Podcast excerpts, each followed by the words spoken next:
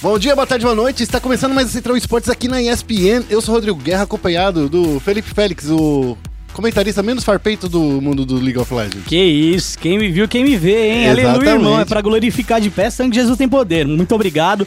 Muito bem-vindo você que tá escutando a gente, né? Muito bom ter sua companhia mais uma semana. É isso aí, ó. A gente vai começar rapidinho, Félix, falando aí do nosso, do nosso Ah, conteúdo eu- nesse podcast. Eu gosto de dar aquela rapidinha lá. Então vamos lá, no giro de notícias a gente vai falar aí do Chuchu, Keoma e outros jogadores de Fighting Games Uhum. estando aí no Retro Games Brasil, que vai reunir Campeonato Street Fighter 03, King of Fighters 98 e muito mais. King of Fighters 98, famoso cofão da massa. Exatamente. Nossa, você é louco. A gente também vai falar do deputado, o nosso querido Júnior, né? Isso. Bozella. É, a gente até comentou semana passada, né? Quando a gente tá falando com, com o Márcio da Ubisoft, que revivem o projeto de 2009 que visa criminalizar jogos violentos. É isso aí, a gente vai falar também de uma notícia triste, a Roivinha Yakuza que foi assassinada no Amazonas e a gente tem que relatar essa notícia aí. É, e no momento clutch a gente vai falar do Fallen e do Taco, que acabaram comentando aí a frequência de campeonatos da MBR. Eles foram questionados pelo público em um vídeo, né? E acabaram fazendo esse comentário. É, a gente vai falar também do Destiny e do KNG que vão desfalcar a NTZ na Pro League de Counter-Strike. Mas a gente já tem os substitutos, que é o Harvey e o Showtime. É, naquele famoso problema, né? Vistinho na galera. A gente também vai falar dos, dos torneios de Rainbow Six Siege com o BR6 e a Pro League. BR6 é o Brasileirão, tá? Então, fique ligado. A gente vai falar também de fazer um giro rápido aí que já estão chegando as finais do LoL. Tanto aí no, na, na- na Europa, quanto nos Isso. Estados Unidos, na Coreia. Tem Brasil também. Então, assim, tá tudo isso. E ainda a gente tem uma É. entrevista com o Thiago Jokumaia. Você é doido. Eu queria fazer uma observação também. É. Grande parte dessas finais, semifinais É. do League of Legends brasileiro e internacional acontecem justamente no dia 13. Isso. Tá? Isso é um grande sinal. É o sinal de que você tem que ficar ligado no competitivo de LoL e tem que ficar doidão. Tem que ficar 13. É isso aí. Então, fique esperto que isso e muito mais acontece logo após a vinheta. Vai ser um ataque piscina que parece digno de um overtime de uma final. E daí?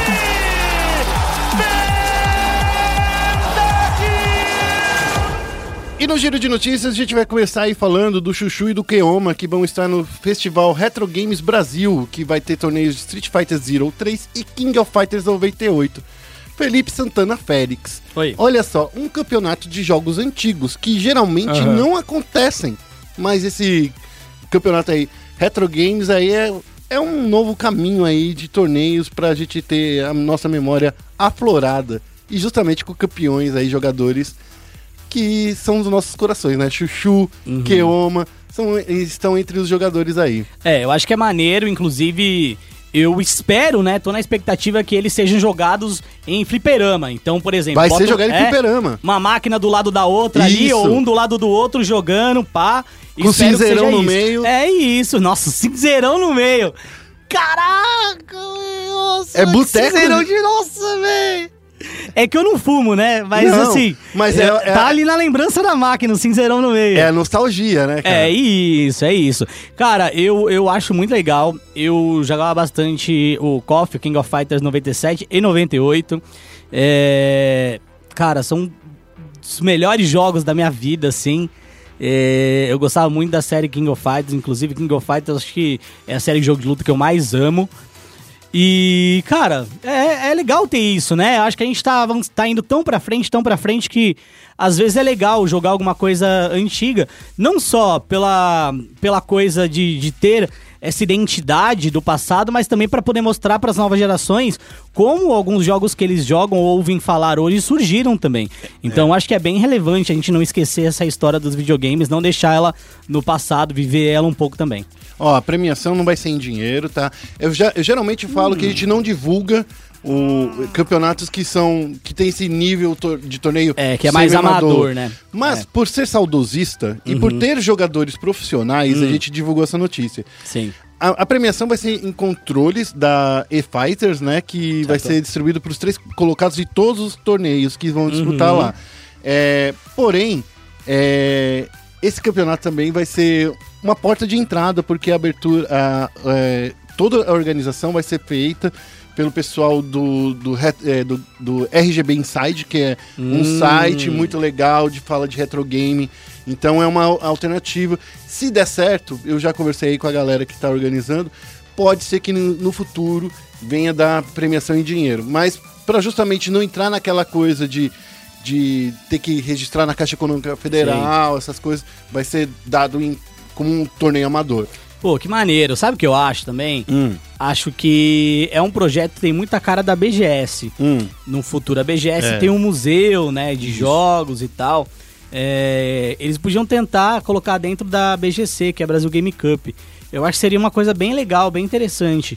é, você celebrar ainda mais a história dos games lá na BGC. Fica aí, se alguém da BGS estiver escutando a gente, é, dá uma dica aí, uma consultoria gratuita pra vocês. Ó, se você quiser acompanhar, é, entra lá no nosso site spn.com.br barra esportes, tem a notícia lá, mas só dando um, um, um- um- por cima. O evento vai acontecer lá na Casa de Nassau, na zona norte de São Paulo. Os É. ingressos custam 99 reais e já estão à venda no site oficial. São vagas limitadas, não é para mil, duas mil pessoas, é uma coisa para mais ou menos 100 pessoas, 200 pessoas no máximo. Então, assim, se você quiser acompanhar aí o campeonato, então entra correndo lá no site, porque não é espaço para todo mundo, beleza? Maneiro, isso mesmo. Agora a gente segue o nosso programa com a notícia sobre o deputado Júnior Bozella, do PSL São Paulo. Então, ele e outros deputados fizeram uma manobra na Câmara e acabaram revivendo o projeto de 2009 que visa criminalizar jogos violentos, certo? É, o projeto de lei é o 1577 certo? Que é o projeto de lei do, do Fábio. E esse projeto ele foi incorporado a um outro projeto de lei, que é o projeto de lei 6042. O projeto de lei 1577 do Fábio Bozella, é, de 2009, foi incorporado nesse outro projeto de lei aí de 2019 e acabou desengavetando esse projeto, né? Ali na, na Câmara dos Deputados de São Paulo, é, entenderam que esse projeto ele precisava fazer parte desse outro projeto que já estava engavetado e aí aproveitaram para ressuscitar esse projeto em um novo projeto de lei que tem como autor o deputado Carlos Bezerra do MDB Do Mato Grosso. do Mato Grosso. É, o MDB, que era o PMDB, certo? Acabou mudando de nome aí. É, tem como objetivo tipificar o crime de difusão de violência, certo? É, que segundo eles seria feito por meio de importação, fabricação, venda, exposição à venda, transmissão, distribuição, publicação ou divulgação por qualquer meio de jogos eletrônicos que induzem a prática de atos violentos ou cometimento de crimes. É, é, só pra falar, é, é, eu acho que eu tenho que colocar o meu ponto de vista aqui como editor de, Hum. de- da, da área e também alguém que tem experiência há muitos anos no, no esporte. Vai lá, Guerra. No, no, no esporte, no- na área de videogames. Uhum. Essa questão de jogos violentos já aconteceu no Brasil antes. Isso. Aconteceu com. é, acho que foi justamente por fatos como esses que aconteceram recentemente, como o de Suzano e também é, que tem acontecido praticamente que diariamente nos Estados Unidos, né, de é, tiroteios em escolas. É, a questão em si é que eu sinto que as pessoas que não entendem do mundo dos videogames, elas querem achar um culpado. Quem é que, quem é que incentiva você a fazer isso? Isso. Você não vê nenhum jogo de videogame incentivando você a dar tiros em escolas. Você entende o que eu tô querendo Uhum. dizer? E nesse caso, é, as pessoas que não jogam, não acompanham o cenário de videogames, elas acham que é exatamente isso que acontece, né? Que o jogo fala assim, Uhum. ó, pega uma K-47, que você compra em qualquer esquina, e, vai, lá- e vai lá e dá uns tiros na Uhum. É, escola. Por enquanto você não compre qualquer esquina, mas talvez dê pra comprar num futuro próximo, né? Mas então, a- a- e mesmo se você tivesse acesso a armas, Uhum. é, tão fácil assim, não significa que você ter acesso a armas, que você é, é uma pessoa assassina, louca, Sim, claro. doente. O acesso à arma não, não vai mudar as coisas, não vai aumentar o número de violência, talvez, Uhum. talvez aumente, talvez não. A gente ainda não tem como é, fazer uma pesquisa sobre isso. Mas o que já tem feito, e a gente já falou isso na semana passada, né, Félix? é estudos sobre como os jogos influenciam a, a mente de, de pessoas que praticam esses atos.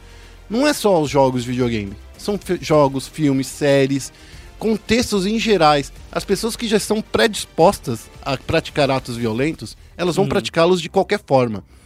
Não significa que você tendo um input do videogame, um input de um filme, um então assim, a gente não pode mais então passar filme também. Se, se a gente vai fazer uma lei que é para deixar a gente santinho em casa, vamos, a gente vai ter que cancelar todo tipo de violência na televisão, no cinema. E não é assim que funciona. Não é por causa de poucos que muitos têm que pagar. A lei é o contrário disso. A lei é justamente feita para proteger a liberdade de muitos. Né? Então eu acho que é nesse ponto que a gente tem que apertar mais na tecla. Sim, eu, concordo com você. Acho que é uma questão muito mais abrangente do que videogame em si. É, a gente tem produtos culturais que, de maneira geral, acabam influenciando, sim. Essa é a minha opinião, tá? Produtos culturais acabam influenciando é, as pessoas a diversas coisas. Sejam eles filmes, livros, jogos, é, Quadrinhos. quadrinhos. Eu, eu sempre dou um exemplo de que é Guerra dos Mundos, lá em 1900 e Guaraná de Rolha, né? é, era uma novela de rádio. E as pessoas começaram a escutar a Guerra dos Mundos e acharam que o mundo de fato estava sendo é, invadido por alienígenas. Sim. Começaram a roubar a loja, etc. Então, eu acho que, quer queira, quer não, produtos culturais influenciam os seres humanos. Qualquer tipo de produto cultural. É, seja ele videogame, seja ele filme, como eu disse. É, entretanto, não são os produtos culturais os principais causadores Os gatilhos, né, é, pra isso. é, os gatilhos para esse tipo de violência. Muitas vezes um pai e a mãe que não acompanham de maneira correta o consumo de conteúdo do filho, ou que muitas vezes, né, é, não enxergam problemas ou dificuldades que o filho está passando, não fazem parte de fato do convívio dia a dia do filho, não dialogam em casa. Então, é, em primeiro lugar, eu acho que é um problema que poderia ser melhor sanado com psicólogos em escolas. Se o caso é esse, né, para você conversar com os alunos semanalmente, mensalmente, com todos os alunos, poder atender eles, conversar sobre o que aflige eles ou coisa do tipo. Para mim, poderiam ter inúmeras outras soluções, de fato, não algo meio esdrúxulo, né? Como é esse daqui. Agora, o deputado do, do PSL, né, de São Paulo, o Junior Bozella, comentei semana passada, inclusive, é, foi fotografado fazendo arminha na eleição de 2018. Então, pela foto, deduzo, posso estar equivocado ou não, né? Que ele deve ser a favor do porte de arma. Sim. E o discurso, no geral, é, de grande parte dos candidatos que defendem o porte de arma é que a arma não mata, o que mata são as pessoas. Então não dá pra. Seguindo essa linha de discurso, né? É, não dá pra ter dois pesos, duas medidas, né? É a arma, não é a arma que mata, são as pessoas. Ah, então é o videogame que, Que no fim pessoas. das contas mata as pessoas porque é ele que influencia. Então acho que é dois pesos, duas medidas. O deputado Júnior Bozella também foi noticiado hoje que ele bloqueou mais de 5 mil pessoas no Facebook dele. Pra você entender o quão impopular é essa medida, né? É, então eu acho que a gente, claro, vai sentar pra ver qual vão ser os próximos eventos em relação a isso. Mas vale lembrar que em 1999, 98, 99, a Coreia do Sul começou um projeto de exportação cultural. Nessa exportação cultural, um dos produtos exportados era o videogame, né? E, consequentemente, o eSport. 20 anos depois, mais ou menos, que é o que a gente vive agora, a gente tem o K-pop estourando com o BTS nos Estados Unidos, no Ocidente inteiro, no Brasil também, né? A gente vai ter show do BTS aqui. E a gente tem um produto exportado da Coreia do Sul, que é o eSport, que a gente não precisa nem comentar. Se você tá escutando, É porque você gosta, né? é porque você gosta. Eu só queria também ah, colocar outro ponto que, por mais que, tudo bem, essa lei passe, é, eu, eu tenho que, que falar isso. Isso não vai impedir as pessoas terem acesso a, a jogos violentos. Não. Não vai impedir. Porque existem outras formas de você comprar jogos de- dessa forma. Sim, claro. Seja comprando com uma conta online. Por exemplo, se você tem. Pode até ser proibido de ser vendido no Brasil. Então daí não vai ter numa PlayStation Network, não vai ter numa Xbox Live do Brasil. Mas se você abre uma conta norte-americana, Sim. Que é falsidade ideo- ideológica, né? Mas assim, as pessoas que querem fazer vão fazer, eles vão comprar o jogo do mesmo jeito. Da mesma forma que acontecia antes dessas empresas estarem aqui no Brasil. E o que aconteceu para essas empresas estarem no Brasil pagando impostos, trazendo novos empregos? Foi justamente a abertura do nosso mercado, é, diminuindo, diminuindo impostos, coisa e tal. Não foi a proibição. Se essa lei vigorar, a gente tem que entender que pessoas vão ser mandadas embora, porque uhum. tem muita loja que vive de, vendas de jogos, principalmente de 16 anos ou mais. E esses jogos são em sua média, jogos violentos, Sim. em sua grande maioria.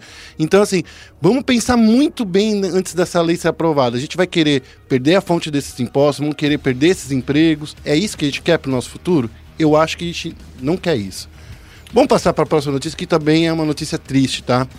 É, na semana passada, a jogadora de Rainbow Six, a Ruivinha Yakuza, foi assassinada, né? Ela tinha 23 anos e foi morta a facadas em Manaus. E o principal suspeito é o marido dela. A informação foi que a Tainara, né, que é o nome dela, foi divulgada pela equipe Fatal Team, que se solidarizou com uhum. a família e, é, e, usou também é, o Twitter e as redes sociais para divulgar a nota e a nota de pesar. O Twitter também do My Game My Name, que é uma iniciativa que tenta dar voz às mulheres que jogam videogames, também divulgou a notícia. A notícia é, foi divulgada pelo G1, né, o site de Manaus, né, da, hum. da Globo, e e foi e dito que a Tainara chegou a ser socorrida e caminhada ao serviço de pronto atendimento, mas não resistiu aos ferimentos. Ma Maria Lucilene Barbosa, a mãe da vítima, alegou que o autor do crime é o marido da vítima. Ela diz ainda: Eu entreguei minha filha a ele, que parecia ser um menino bom. Agora eu recebo a notícia que ele matou minha filha. Nós queremos a justiça e eu faço apelo às autoridades que encontrem e elucidem esse crime. É, a Tainara tinha uma filha de, de, de quatro anos, de quatro né? anos. A gente também tem que acompanhar a, a, em relação à a, a, guarda da, da criança, da criança para ver o que vai acontecer. É uma, é uma notícia triste, né? A gente ainda não sabe é, detalhes, do, do detalhes, o que levou a que levou esse, esse, esse rapaz aí para fazer isso.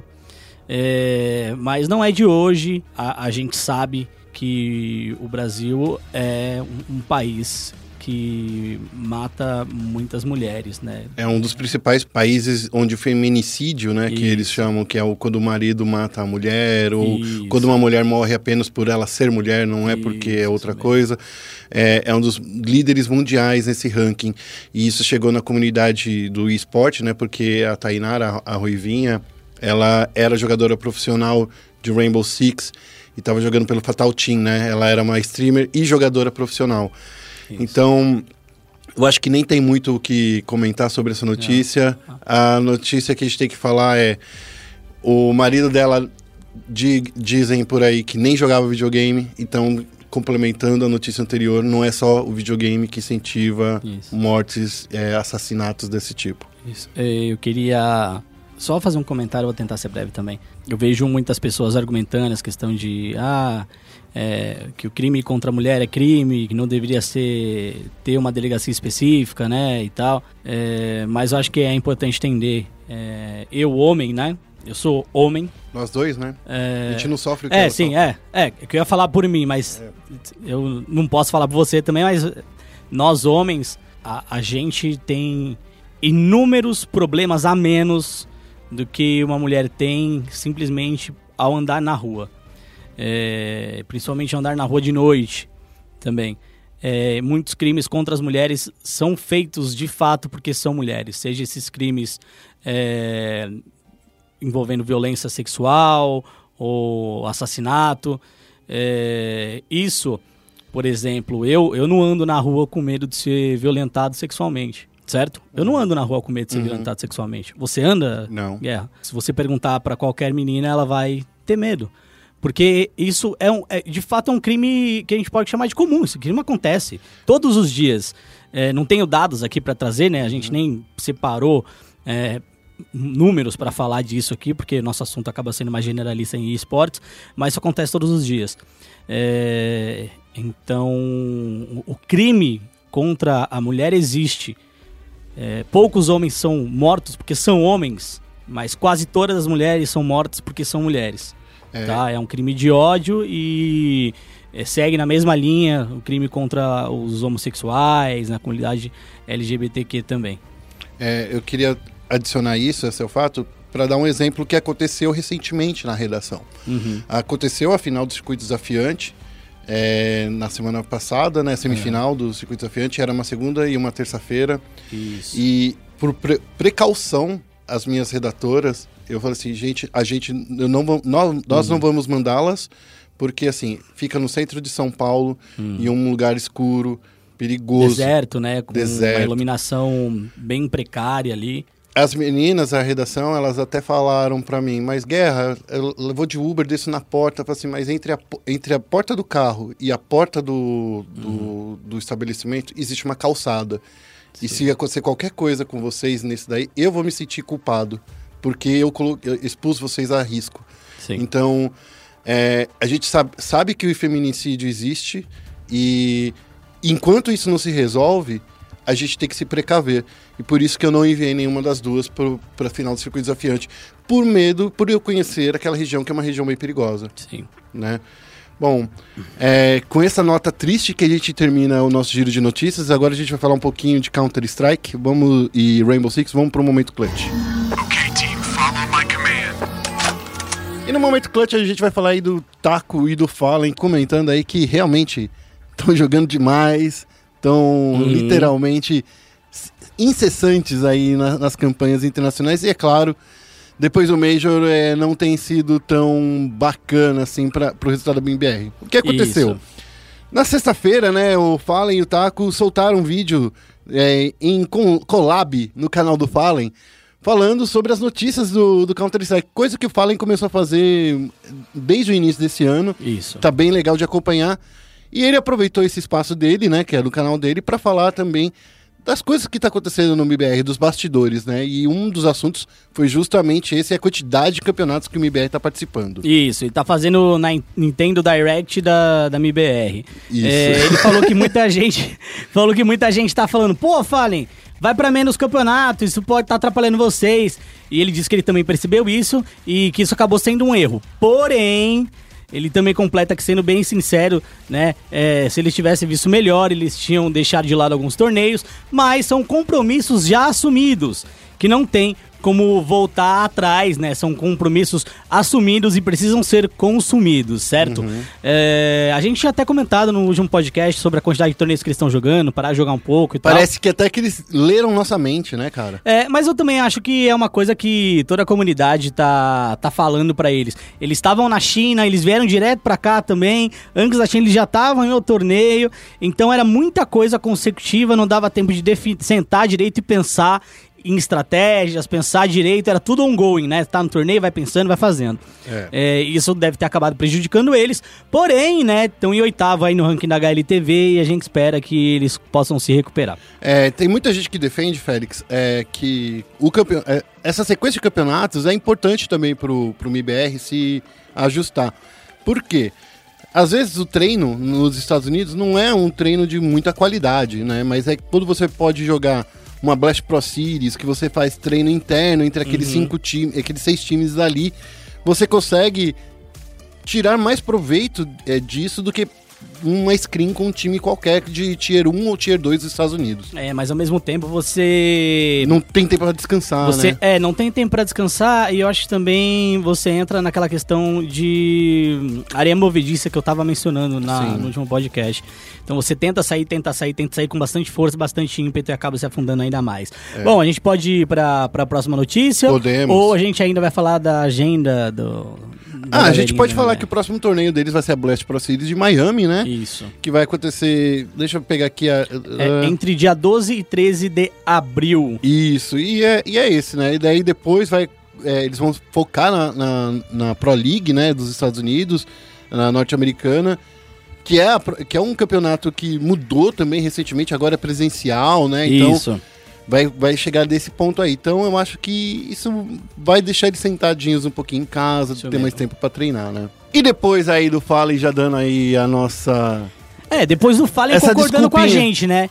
Não, desculpinha não, não. Acho que não é desculpinha não, amor. Não, não, é verdade, é verdade, é verdade. Eu só tô brincando. É, é, mas, mas assim, é algo a se pensar, né? Isso. Você vai lá assumir tanto compromisso assim. É por isso que o mundo é monogâmico.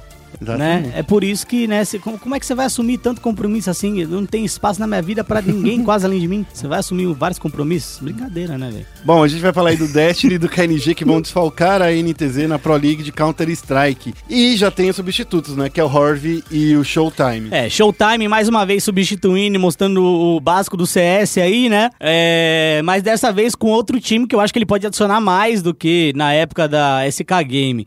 É, a Showtime também evoluiu bastante desde então e hoje é, se mostra um jogador mais mais evoluído. Não, não vou dizer mais maduro, porque às vezes eles arrumam umas treta no Twitter que é, é infantil, né? É. Mas me parece que é um jogador que evoluiu bastante, fez uma bela campanha com a Imperial, vem fazendo, né? Então acho que é um jogador legal. Agora, Guerra, sabe o que me chama a atenção? Ah. É um pro... não, o problema não é de hoje, né? Não, não é, É. um problema. É, Não é de hoje. A questão é que é o seguinte, é, a gente já sabe que a política de visto dos Estados Unidos ela tem se apertado, né? Tem se afunilado cada vez mais.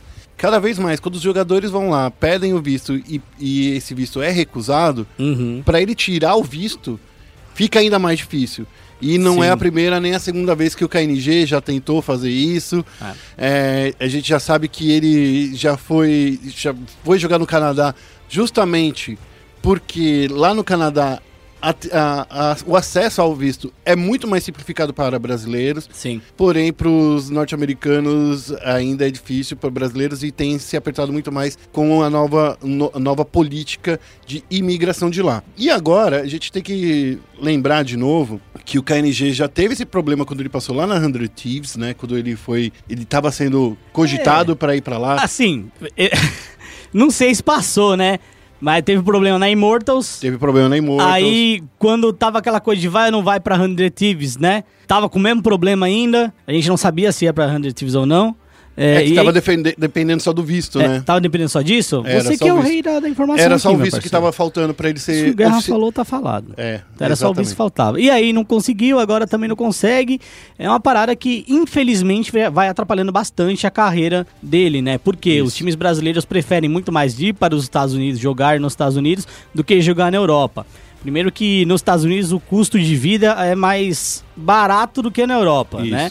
É, se você olhar o valor do dólar e o valor do euro, E sem falar que também as classifica... os campeonatos de lá, né, principalmente a Pro League norte-americana, em nível de jogo, de gameplay, é, é outro, é, nossa, é mil é, vezes, in- é inferior, mil né? vezes inferior. Não, mil, mil vezes, vezes não. não, né? Mas é tipo assim, é, bem inferior, né? O- É bem inferior, né? A Europa ali, a gente tem é, equipes muito fortes participando da Pro Sim. League, então É, a gente vê vários times surgindo, vários times aparecendo no cenário europeu. A Ence, por exemplo, ela veio da Pro League, se Sim. mostrou um grande time na Pro League. A Ence, que agora é a vice-campeã aí do, do Major, né? Isso. É, a, não, é, é na, na Pro League que joga na Vi, é na, é na Pro League que joga. Sabe? Então, assim, É. quanto na Pro League europeia, né? É, Isso. é é contra esses times que eles estariam jogando. Então, assim, pra você conseguir algum destaque, seria muito mais difícil. É isso mesmo. Teria que ralar muito mais o bumbum ali. É, então, e assim, bom, a, NT, a INTZ já começa agora, nessa quarta-feira aí. Na quarta? Peraí, dia 12? Dia 12 Dia é 12 é sexta. sexta-feira. Então, assim, a gente já tem os confrontos aí da, da INTZ a partir dessa sexta-feira. Ó, Hum. a INTZ vai jogar contra a NRG às 21h20 no horário de Brasília, tá? No dia 14 contra a Renegades, a 1 da manhã. Nossa, Renegades aí que ganhou da, da MBR, né? Isso. Desafio tenso. E no dia 15 vai jogar contra a United a 1 da manhã também. E o United tomou taca de- do, do Brasil já esse ano, né? É, então. que- Então, se você tá aí querendo acompanhar a Pro League de Counter-Strike, fique esperto, porque é lá no site da SPN Esportes, spn.com.br barra esportes, que você vai achar tudo, tudo É e mais um pouco sobre Pro League. O Pumba falou que tá bem, bem animado para fazer uma cobertura da Orona desse É. torneio aí. Quer informação, cola lá, meu parceiro. Agora a gente vai falar sobre ele. Ele que está entre nós faz um tempo, né, Guerra, Isso. meu querido? E semana passada foi um dos temas principais do nosso podcast, Rainbow Six Siege, com o Brasilão. Brasil. Brasilão! Brasilão! Ah, é o Brasil meu. gigante! Eu, a língua deu uma travada aqui, desculpa. É, com o Rain- Brasileirão e a Pro League de Rainbow Six Siege. Isso. Ó, no Rainbow Six, o, o- já começou aí, já estamos chegando nos finalmente, né, também, assim como... Nos finalmente não, no finalmente do primeiro split, né? É, isso aí. É, a gente tá chegando aí e tá cada vez mais difícil aí. A, a FaZe já tá em primeiro lugar, assumiu a liderança do campeonato nacional e bateu a NTZ por 2 a 0 Por 7 a 5 na Oregon e 7 a 5 na Casa de Campo. Significa que a INTZ tá bem fortona aí, tá vindo aí com sangue no, no zóio. E Isso. também pela décima rodada, a Ninjas e Pijamas bateu a Red Devils pelo mesmo placar. 7 a 1 na Oregon e 7 a 0 na Fronteira. A Red Devils que vem se mostrando aí o time, junto com a PEN, né? Um dos times mais fracos aí do, do cenário, candidata a cair direto no Brasileirão. É. Mas na Pro League também tá rolando, viu, Félix? E tá, estamos chegando aí nos finalmente também. É, Na Pro League tem os mesmos times do Brasileirão, né? Isso. É, é Só Pro- queria ressaltar Você quer isso aí. ressaltar aí porque, ó, gente, o Márcio É. falou aí que pode ser que no próximo split tenha uma surpresa Eu aí. queria ressaltar esse daí, né? Os times só tem que, os sul-americanos só tem que, que investir um pouquinho mais aí. Fala- não vou falar nada, já Mas falamos vamos lá. semana passada. Se não escutou semana passada, escuta. Escuta de novo. É, é, também tá rolando a 11 primeira rodada aí da Pro League. A Immortals abriu a semana por 7 a 1 sobre a PEN no litoral. E também por 7 a 1 a FaZe superou a Red Devils na Vila. Surpreendendo todos, a NTZ venceu a Liquid por 7 a 4 no banco. E no último confronto da noite foi a Black Dragons e a Ninjas e Pijamas. Né? Um empatezinho de 6 a 6 aí da hora. Ah, aquele famoso empate, né? Ninguém é de ninguém, pelo menos não ficou no 0x0. É, então, a, a, a Liquid, se ela quiser ir para a Pro League, que acontece agora em maio, na final da Pro League, lá Hum. em Milão, ela precisa fazer mais pelo menos mais quatro pontinhos aí nas próximas rodadas. É uma dureza, porque a FaZe tá batendo todo mundo. A FaZe veio com sangue no zóio e tirar aí esses, esses três pontos aí, esses dois pontos aí, tá complicado para ela. A Immortals, por outro lado, também tá líder isolada. Ela não, ela, ela já está na, na Pro League, ela não consegue mais cair, né? Ela já está, pelo menos, em, em segundo lugar, não tem mais pontos para tirarem dela. Então a, a Liquid tem que lutar com a FaZe para essa segunda vaga. Rainbow Six Siege com tudo aí durante o ano de 2019, é, aqui no Brasil e na América Latina, que é Brasil também, mas falei. mas é, não deixe de acompanhar. Eu sei que eu disse semana passada que às vezes é mesmo meio chato ver os mesmos jogos numa liga na outra, mas tem que tem que dar relevância aí pro esporte nacional, né? É isso aí, ó. Só para falar do fundo da tabela, na Pro League a PEN está candidatíssima a rebaixamento direto, tá? Candidatíssima não, né? Ela já está rebaixada direto, porque infelizmente ela não tem mais partidas suficientes para passar a Red Devils. Ela tá com 5 vitórias apenas e a Red Devils já tá com 10. Não tem mais como a Red Devils cair direto. Ela ainda vai disputar relegation, tá? A Red Devils ainda vai disputar relegation. Então, tá triste, tá difícil e é isso aí que vai acontecer. Bora falar um pouquinho de LoL? Vamos focar o Nexus? Bem-vindo a Summer's Rift. E no Foco Nexus a gente vai dar aí, Félix, é, tem duas partes desse Foco Nexus. A primeira parte é Ah. agora, que a gente vai falar aí, fazer um geralzão Tá bom. do que aconteceu aí no, no cenário competitivo Ok. internacional. Vamos falar principalmente de Estados Unidos, Europa e LCK. Tá bom. E depois de- dessa parte a gente vai falar com o Joko, com, falando justamente sobre circuitão e, e CBLOL. Beleza, então vamos começar aí falando sobre as finais. LEC, LCS, LCK, LPLL. Isso aí. Ó, na Europa, a G2 já está classificada para as finais. Então, assim, só precisa saber quem vai ser o vencedor na partida de sábado, que vai ser Isso. entre Origen e Fnatic. Isso. Origen e Feneric, aí vão jogar no sábado, né? Uhum. É, vão jogar no mesmo horário da final do CBLOL, inclusive. Isso. Eu acho que deles começa meio-dia. É, vai começar uma horinha antes. É, e o nosso começa às 13. É, eu acho que vale a pena aí você, no comercial de um, acompanhar outro. É, então, o, na semana passada, durante é, o CBLOL, só para fazer esse, essa vírgula aqui, é, tava todo mundo falando aí da, de como a Fnatic tinha destruído Hum. a Splice, né? É, que foi um 3 a 1 aí pra, é, pra Fnatic. Fora o show, né? Foi um show. Fora E o a- show. E a G2 também passou carreta em cima da Origen. É, tava difícil pra, pra Origen mesmo vencer a G2. Eu acho que se a final for Origen e G2, vai dar G2 na cabeça, não Sim. tem nem o que dizer. Já a Fnatic eu acho que dá, dá, dá pra dar um caldo, porque a Fnatic tem, tá aumentando aí seu nível de qualidade, principalmente a gente sabe que time, norte- é, é, esse time cresce muito em playoffs, né? É, isso mesmo. Eles fizeram uma. Fase de pontos não muito boa. É, e eles fizeram playoffs bem consistentes, né? O primeiro jogando contra Vitality, o segundo jogando contra Splice. É, Cara, eu acho que destaque aí, a gente pode até enaltecer bastante o Bill que vem fazendo partidas bem legais, bem versáteis. Você não tá também. puxando o saco dele só porque ele é um quarto brasileiro? Não, não, não ligo pra esse tipo de coisa, não. pra mim, ele, sei lá, pode ser alienígena, extraterrestre. Mas ele é um pouco alienígena, vou te falar sabe por quê? Ah. Ele consegue num meta onde top, a top lane ela não tá com tanto destaque assim, Hum. ele consegue fazer o, o, o jogo se movimentar pra ele, né? A Entendi. Fnatic tá jogando muito bem com ele, tá fazendo com que ele seja realmente o jogador que move o, o time da Fnatic. Então tá muito Justo. legal nisso. É, e aí, essa final, né, é, depois que a gente tiver o confronto no sábado, ela ocorre no domingo já. Afinal acontece no domingo. Tá bom? Então fiquem espertos com isso. A final da LEC é ainda essa semana, É, domingueira. n- essa semana, na verdade, é a semana das grandes finais, É, né? foi o que eu disse. Semana, a partir do dia 13, meu parceiro, é dia de assistir League of Legends e ficar doidão. É isso aí.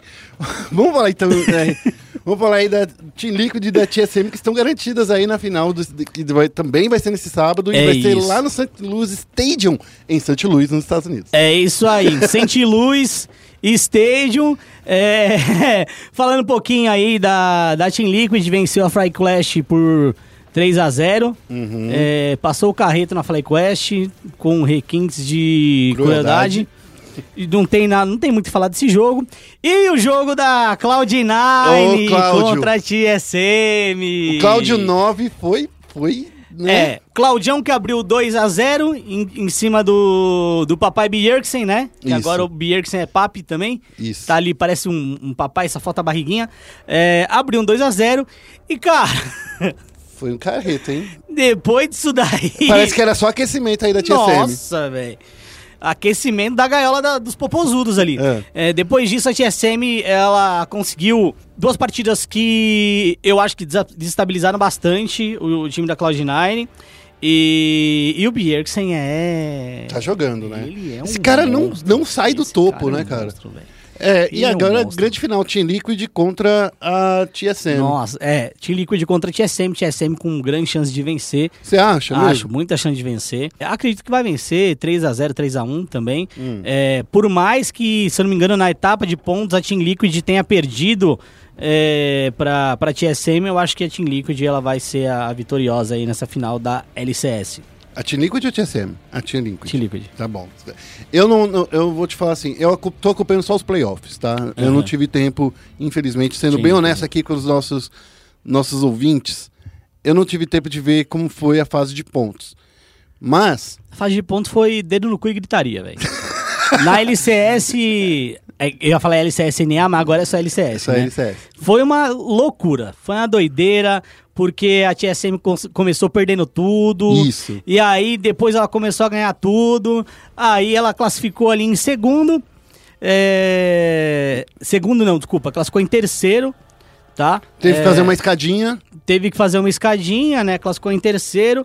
Aí ela venceu a Echo Fox. a Echo Fox nas quartas e venceu a Cloud9 nas semis. A TSM que passou por uma reestruturação muito forte, Uhum. confesso. Não, não, não acreditava muito na, nessa lineup da, da TSM, mas, né, o jogo é jogado. Os caras conseguiram seguir em frente, principalmente por causa do Bjergsen. Antes ele era um jogador muito técnico, um Sim. jogador tecnicamente muito bom. E ele tinha problemas em liderança antes, né? Ele não, não lidava muito bem com essa questão de liderança.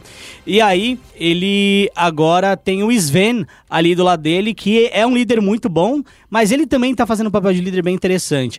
Então, eu acho que essa grande campanha que a gente pode falar que a TSM teve, né? Porque chegou na final de fato, ela se deve bastante a essa evolução, eu acho que muito mais, é, não tecnicamente, mas como pessoa do, do Bjergsen também. Eu acho que a Barba mostra um pouco disso. É isso aí. Bom, vamos falar então da Coreia. Vamos falar da Coreia? Quer falar um pouquinho da China também? Coreia, Não, ó, fala na, da, da- na China, tá. Na China, a gente tem é, semifinais né, no dia 13, tá? Isso. A gente tem a Didi Game jogando contra a Plus Fênix, que é a primeira semifinal. E depois a gente tem Evil Genesis. Não, desculpa. A gente tem Invictus Gaming jogando contra a GD, certo? Não, é contra a Top Sports ah, é, to- é, desculpa, contra a Top Sports. Desculpa, a, a, desculpa. Fan, a Fan Plus Phoenix, ela joga É. contra a JD. Isso, foi mal. Que é a primeira semifinal. Isso. E aí a segunda é a Invictus Gaming. Eu não sei porque eu falei Evil Genesis, eu tô com É, você tá, cabeça. você tá, você tá É, nas dorgas. é, não, brincadeira. em- Não é não, dorga, que não. isso, Isso aí é só. É. É, só, é só muitos dias sem dormir. É, não, é que então, eu, eu acabo assistindo muita liga, né, em e casa. se confunde tudo. E aí, às vezes, você tem muita informação no HD e você não exclui umas pastas, sabe? Sim. É, mas é isso.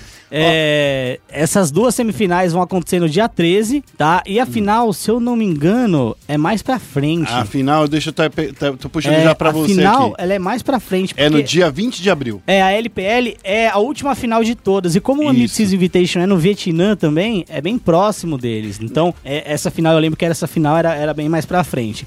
Mas, na LCK, a final é no dia 13, Guerra. No dia 13, exatamente. E a final vai ser entre SKT ou, ou T, né? Agora vai chamar T no próximo É, no split, próximo split vai né? ser chamado T1, T1. É, T1. T é o, é oTzão ali. É o T1. É, vai ser chamado T1. Será que o Cacavel vai processar a T1? Porque lá nos Estados Unidos É, tem um time de, de, de Fortnite que já tá usando, né? Que, que a gente deu notícia algumas semanas passadas aqui, algumas Entendi. semanas atrás, que essa joint entre a. Esqueci o nome, co- é, Comcast e a, e a e a SK com Telecom. Não, mas não é passivo de processo, não, sabe por quê? Porque é T1, né? é, é T1. umzinho, Quando não é você um registra, and. é, quando você registra uma marca, no geral você registra uma marca mista. É. Então, é, ele poderia processar se o nome fosse igual Hum. e utilizasse o mesmo logo. Hum. É, então, se ele utilizasse Team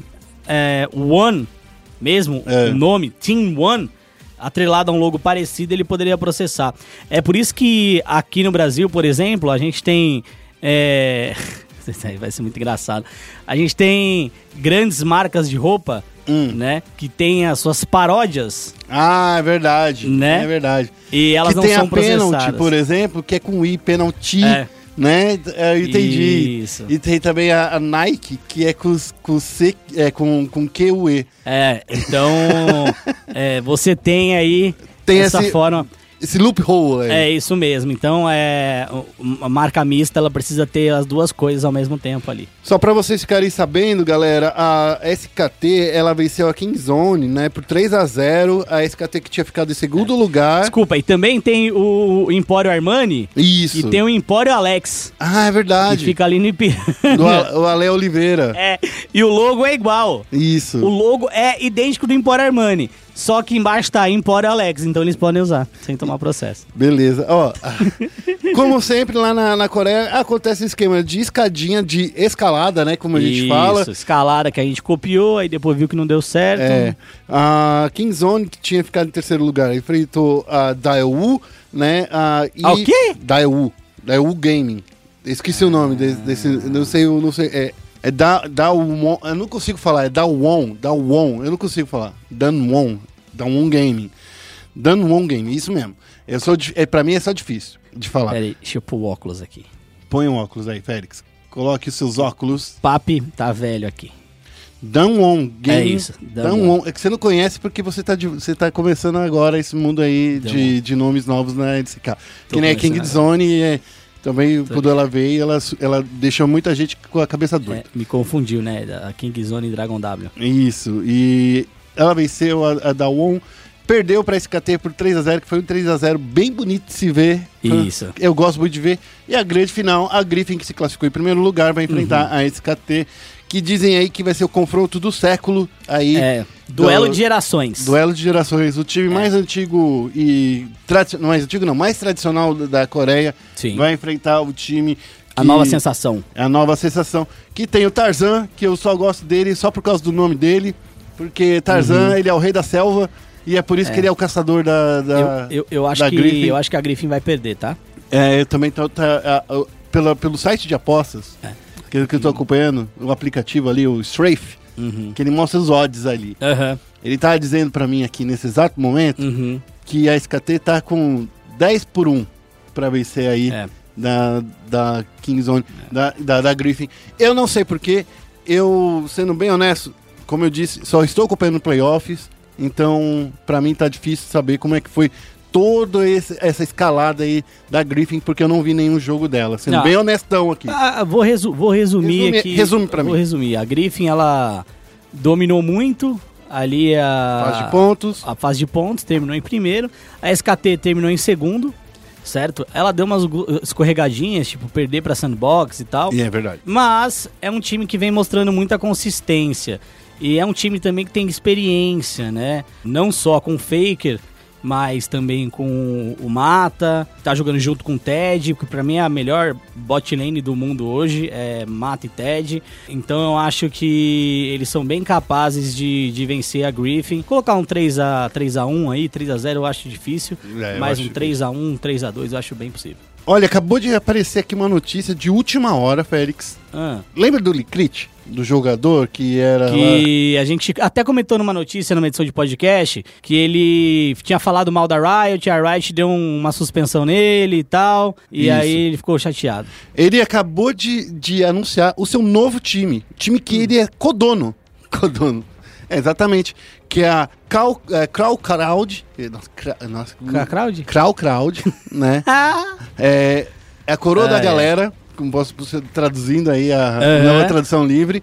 Ele anunciou esse novo time e ele é codono do time e é, diretor estratégico. A notícia acabou de surgir aqui, ainda estamos é, avaliando, é, lendo aqui o que está acontecendo, mas realmente, Licrit que tinha sido, entre aspas, banido do circuito do Uhum. russo, né, da CIS, Isso. acabou aí de anunciar seu novo time, então assim, ele não vai mais ser jogador, vai ser dono. Olha só, Pena, boa, né? boa alternativa aí pra, pra ele, hein? É, que pena. Eu acho que ele era um suporte muito bom, assim. Ele, mas ele era bem farpento, né? Tudo bem, mas foi bem farpento. e- Mas jogava foi- bem. Foi o principal responsável pela melhor campanha de um time wildcard no Mundial de League of É Legends. verdade. Ele e ele e o, e o Kira, né? É. Ele e o Kira. Ah, galera, ah, ah, falar lá da Submarine, lá no. da, da Marines. Ah, Marines, o cara é bom. É bom. Passou de fase no, na etapa de grupos? Não. não, não passou. passou. Foi a melhor campanha mesmo de um Ah. time de wildcard. Nossa, gente, que, que, É. que notícia boa. A gente vai descobrir aqui desenrolando. Enquanto isso, enquanto a gente vai lendo aqui, vocês ficam aí com a entrevista que a gente fez aqui com o Joko. Vamos falar aí de CBLOL e circuito desafiante. E aí, estamos aqui agora no chat aberto, eu, o Félix e Joko e o Dado, que o Dado que não vai falar. É, o dado tá aqui. Ele pode. é, Poder, poder, poder, poder, ele pode falar. Opa, tudo bem? É, o dado, o dado Mas ele é- vai ser um observador O Dado silencioso. é um grande traidor, né? O grande vira-casaca. O Dado ele que- trabalhava aqui na ESPN, né? Isso. Ela trabalhava aqui com a produção de esportes. Ele falou, pô, vou pra PEN. Falei, como assim você vai pra PEN, meu parceiro? Ele merece quase um, um coisa só pra ele depois. Aí ele falou, não, vou pra PEN porque, mano, você lá, produtor, papica, nanã. Aí falei, beleza, né, meu parceiro? Vai lá, né? Fazer o que com você? Bom. É a vida, né? Thiago Dioco Maia é o técnico da Pen Gaming, que já passou, acho que, por quase todos os times do CBLOL. Tá faltando aí na lista, ó, Kabum. É. Tá faltando. É, porque assim, tem, tinha os times da minha época. Sim, Que agora a gente tá na, quase na terceira safra do CBLOL. é verdade, né? A gente tá, tipo, virando a terceira página. A primeira são aqueles primeiros mesmo, raiz, tipo, Sim. CNB, Cage, Kabum. Kabum é meio termo, é tipo um pouquinho das. Você acha que é meio termo? Porque. É porque depende, eu tô há muito tempo, tipo, pra mim. Ah, que você tá desde o Go for LOL. pra mim, tipo, eu tenho uma fase zero que era tipo CNB e. E, E PEN. E PEN, Insight, a VTI. VTI, as duas VTIs. Então eles. É, a Kabum é, é fase 1, é a primeira folha, é a primeira geração, realmente. E daí tem a G3X também que se desapareceu. Sim, sim, essas, sim. aqui- essas equipes aí. De segunda geração aí já entra a. Acho que a IDM já é segunda geração. E a terceira, se fosse colocar, essa, o final da segunda e terceira é o Flamengo e os outros times que estão surgindo. É, a Flamengo, Van que apareceu, o Falcol. A gente tá passando. Não sei que isso não é, obviamente, não é o objetivo do, do, do programa, mas é interessante, porque a gente tá vivendo um momento muito singular do, do LOL brasileiro. É uma coisa que a gente sempre- vivia, e você já, já conversou comigo diversas vezes sobre renovação de cenário, né? É, é uma coisa que a gente sempre pedia e tá acontecendo pelo menos nas organizações, por mais que eu sinta ainda que tenha muitos é, jogadores de antiga ainda na ativa. É, mas é, é uma relação muito, muito complicada. Porque você pode pedir renovação, mas se os times são os mesmos, as diretorias têm as mesmas opiniões, Uhum. e o cenário não tem espaço real, ele nunca se renova. Ou se renova muito lentamente. A partir do momento que entram organizações novas com bom investimento, exemplo, Falcão avançam os mais claros, mas a gente já tem aí as que estão pelas beiradas com um nome tradicional, tipo Santos, e o exemplo supra-sumo que foi o Flamengo, que chegou, pé na porta, dropou tudo. Então, assim, essas organizações, elas têm condição não só de investir em novo talento, mas de, até se eles apostarem no talento consolidado, isso abre espaço em outros times que não tiveram condição de manter esse talento para fomentar o, o jovem. Então, eu vejo que o surgimento de organizações com bom investimento, independente de se eles foram bem ou mal nesse começo, é algo interessante para o cenário como um todo, porque gira as engrenagens com mais vivacidade. Eu olho nas engrenagens do competitivo de novo. Começando esse chat aberto de uma maneira muito é, elucidativa. já Didática, falando- né? Falando Aquela aí de maneira cenário. didática. É aquela coisa de eu colar no YouTube, é didática. É, um doutor, um doutor aqui entre a gente. Já tá entendeu? fazendo collab aqui o Diogo. Falando, sempre claro. Mas é, é assim, o começo do, do chat aberto a gente sempre fala da pessoa, né? Hum. E o Diogo é uma pessoa que, realmente, né, Diogo, você já tá aí nas páginas da ESPN, já foi nosso... Eu achei que você ia falar que você já tá nas suas páginas finais. não, não. Já, já, já, já foi até colunista aqui da SPN Esportes. Sim. Já, já participou de diversos programas com a gente. Participou, inclusive, no- nas nossas lives, em uma única live que a gente fez, que a gente conseguiu entrevistar você. Acho que você ainda estava na Pro Game na sim, época, sim, né? Game na época, eu lembro. É, então, assim, você já é uma pessoa descolada aí pelos nossos ouvintes, né? Já apareceu em muito também é, é, entrevista aqui no programa. Matéria, Matéria. dando uma colaboração. Não, pra mim é sempre um prazer. Eu vejo que o, o jeito que a ESPN trabalha, inclusive, só de você ter um programa chamado Chat Aberto já tá, tipo, mostrando o caminho que segue. Não criticando concorrência, longe disso, mas é uma filosofia que eu gosto bastante. Eu acho que esse é um caminho muito legal pra tratar de Muito esporte. obrigado. Eu também acho que é melhor do que Start. Start é um bagulho É, start Bom. meio videogame, né? padrão, Bom, né? vou tomar um cafezinho aqui. ó. Bom, Rodrigo Guerra, Thiago Maia Djokovic. É, Maia, né? Maia mesmo. Maia. Maia. Cara, É, inclusive, foda. Ah, isso, já que é chat aberto, eu vou também tomar, né? É, já toma. toma Isso é um fenômeno que aconteceu no cenário BR também, que é todo mundo me chamar de Thiago Maia. Aham. E isso tá acontecendo com alguma frequência um pouco maior do que eu imaginava. sério? Você Tipo, gosta? É o meu nome, né? Não, mas eu acho assim- que fal- falam que a palavra mais doce para o ouvido de alguém é o próprio nome. Nem fudendo. Sim. isso é. Não é. Isso, isso é um. Se você popular. vira pra mim e fala Felipe, eu já fico com medo já. É, tirando quando é sua mãe falando, realmente. Não, eu porque... fico com medo, porque eu acho que a chinela vai cantar a Havaiana de pau Exata- cair do teto. Exatamente. Você é louco. Mas, é, isso foi uma brincadeira que o, o Renan Felipe, que era na época CEO da Cade, começou. Uhum. Acabou que a gente se reencontrou na PEN depois. E os jogadores meio que gostaram. Porque Thiago Maia parece fazer muito sentido. E o Mitch adora, é o que mais. Sim. É talvez o, o número um. Ele. Não tem nem muito o que falar. O Guerra, é, já que a gente tá aqui com o nosso querido Thiago Maia, certo? É, e você começou também a puxar nesse assunto de renovação, Hum. acho que a gente pode conversar um pouco aí sobre, primeiro, a saída do, do Joko da Cade, que foi o último time que você... Da Pro Game. A Pro Game, desculpa. Mas você tava na Cade, foi pra Pro Game e aí foi pra PEN. Então a Sim, gente pode conversar da saída da Pro Game, que agora, né, acabou sendo rebaixada do, do CBLOL, e dessa ida sua pra PEN, que agora conseguiu chegar à final, né, do, do circuito desafiante com grandes chances. É a segunda vez que a PEN tá na final, né? E, é, mas agora com grandes chances. Isso, isso. Agora. É, só dessa vez. Só dessa vez, com grandes chances. Só dessa vez, aquela primeira vez, Então. tava com grande chance? Calma, vamos, vamos com calma, que é uma pergunta longa. pergunta de é, várias va- partes. É, vamos, Por, por partes. É, vamos, vamos com É, calma. vamos falar da saída da Pro Gaming, essa aceitação de um projeto de, de trazer de volta, né? É, a alegria pro, pro país da galera que é a PEN. Bom, essa história é uma história de quase três anos, se for colocar em perspectiva. Uhum. Mas a carreira de coach é bem diferente de jogador. Eu posso falar que eu tô há muito tempo, há quase décadas, se for olhar, no cenário indireto ou diretamente. Uhum. E começou lá no Brasil em 2013, oficialmente.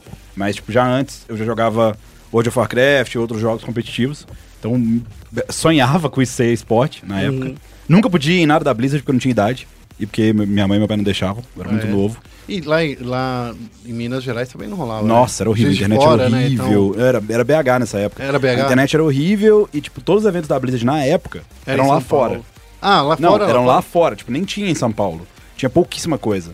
Então eu qualificava pros negócios e não tinha o que fazer, eu não podia ir, eu era muito novo, ninguém acreditava nisso. Uhum. Tava no colégio ainda. Então, quando apareceu o LoL, foi uma oportunidade muito grande. Comecei como jogador, mas a minha carreira de fato começa, e aí respondendo a sua pergunta, como coach na CNB. Ah, essa época, hum, o coach era algo muito raro. Nem existia essa profissão direito, praticamente. Você não conseguia explicar nem as pessoas o que, que você estava fazendo. E lá fora tinha muito. Então, a gente brinca que o cenário lá de fora, ele sempre tá um ano e meio a dois anos daqui. Principalmente o NA. Se você, Sim. não em termos monetários, né, gente? Mas, tipo, lá é o De boom. estrutura, de É, pensamento. tipo, isso, exatamente. Então a gente sempre tá nesse delay. Eu já sabia porque eu assistia. Falava, pô, coach é importante, coach é necessário, coach é bom. Nessa época eu recebi três convites de time. Eu recebi um convite da PEN, um convite da CNB e um convite da Kabum. E convites pra jogar. Eu avaliei bastante e não é tipo se é um melhor ou pior, mas pra situação que eu tava, com faculdade ainda, a CNB oferecia uma proposta que era mais interessante naquela época.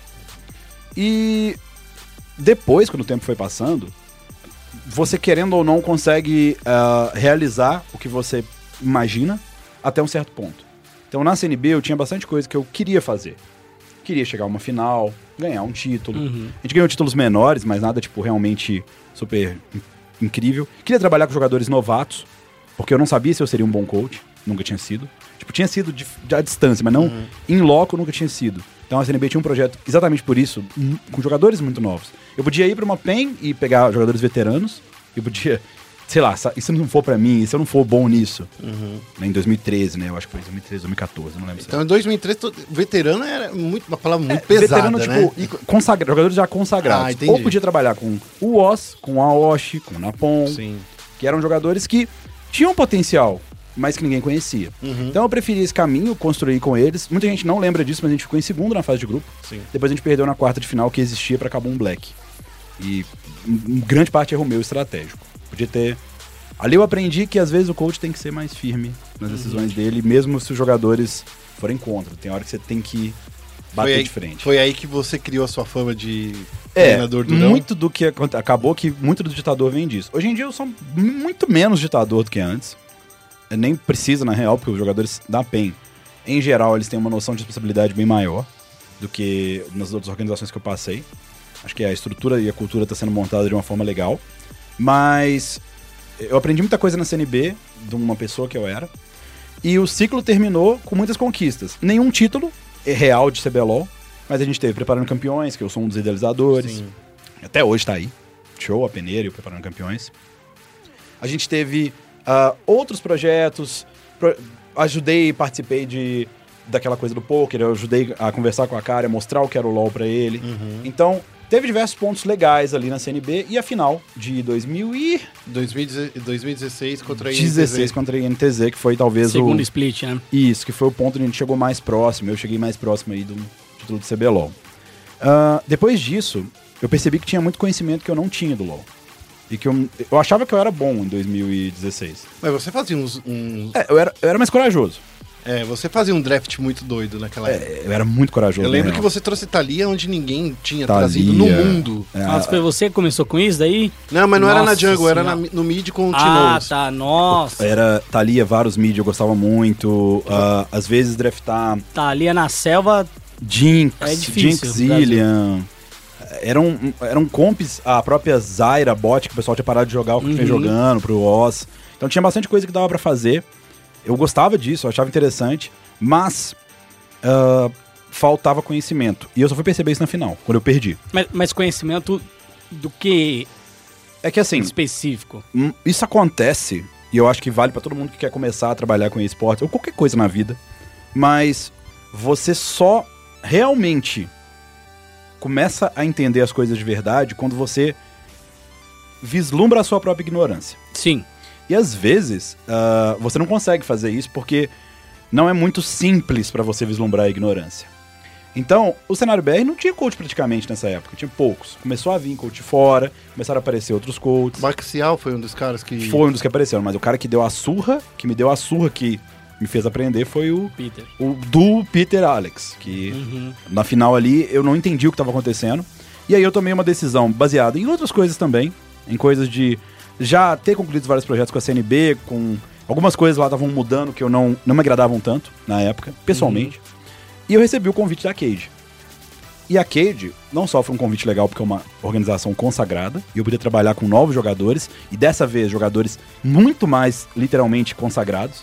Não que o Lep, o Minerva e o Tim não sejam, mas eles como são, como eu falei, daquela safra um e meio. Sim. E óbvio, eu vi, veio o trio. E é um trio que ganhou aquele mundial lá atrás, mas não era um trio que recentemente estava naquela alta que foi a, a alta depois da, da a alta da INTZ, foi a subida da INTZ. E na, na Cade, quem que estava lá? O Revolta, que era alguém que eu tinha curiosidade de trabalhar com. É, tava no ponto mais alto da carreira dele, possivelmente, acredito que era, né? Depois de 2000 e... Depois de 2016. 2016, depois de 2016. Então, aí, evidentemente, ele era o melhor jungle brasileiro, talvez até o melhor jogador, disputava ali com, com alguns outros essa posição. Que 2016 foi um ano muito complicado. Eu acho que foi um ano que, que vocês conseguiram montar uma equipe muito boa ali no CNB. É, no principalmente no segundo split, porque no primeiro split a Kabum literalmente explodiu, né? Foi o. Sim, sim, sim. Eu gosto de fazer essas brincadeiras, né? O, e 2017, eu acho que foi o ano perdido do CBLOL, que é o ano onde o nível caiu muito, Ah, né? de 2000. Então, aí você acabou. A gente tá fazendo quase uma cronologia do LoL aqui, baseado É. com a minha história intermeando aí.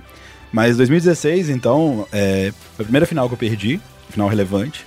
Depois eu perdi uma outra final, no final do ano, foi da XLG Super Cup 2016. Sim. Que eu perdi pra PEN, inclusive pro Matos, a gente brinca disso até hoje. Mas ali eu já tava como assistente, não, não assistente coach, mas eu já tava não no palco, foi a hora que eu cedi espaço pro Golf. Porque minha faculdade apertou, eu precisava de voltar, eu precisava de ter alguém na, na linha de frente e eu ajudaria a pessoa. Só que aí veio o convite da, da Cade. E o que acontece? O meu tempo tinha acabado. Tipo, eu tinha é, mais ou menos dois anos que iam ser tranquilos na minha vida, onde parte era porque eu tinha um trancamento e parte porque o último, tipo, era um ano e meio de trancamento que eu joguei, joguei pela NTZ e tal, e depois ia começar uma parte chata da minha faculdade, que é o internato. Internato barra residência. Eu falei, putz, quando começar isso aqui, rapaz, a bronca vai ser grande. Eu não posso estar em linha de frente porque o cenário cresceu muito. Mas o convite da Kate foi muito bom. Eu sabia que eu ganharia muita coisa com esse convite. Óbvio que tava com o Lorenzo junto comigo e mais pra frente com o Alex. Eu auxiliei o Alex. Assim que o, o Alex chegou, ele chegou perto da semifinal.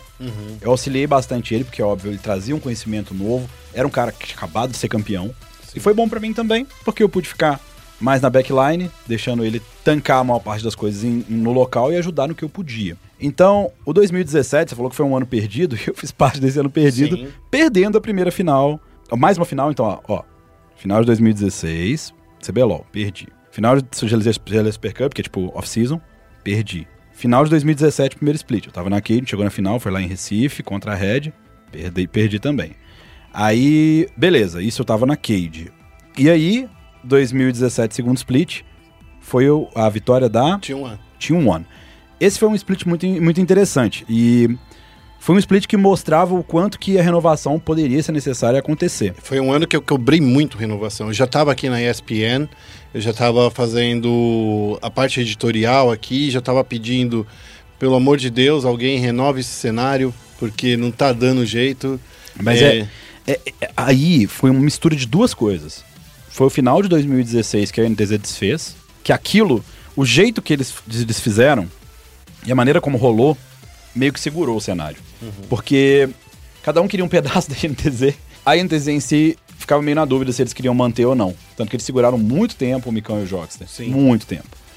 E a maneira que foi, meio que foi uma. deu uma disseminada e esse ano ficou parado. Sim. E o mais complicado foi a Team One ganhar. Porque o que se esperava é que, seguindo o exemplo do primeiro split de 2017, onde a Red ganhou com o Tokers, principalmente, capitaneando ali, era que o 2017 segundo split, algum time que tivesse um dos dissidentes da INTZ vencesse.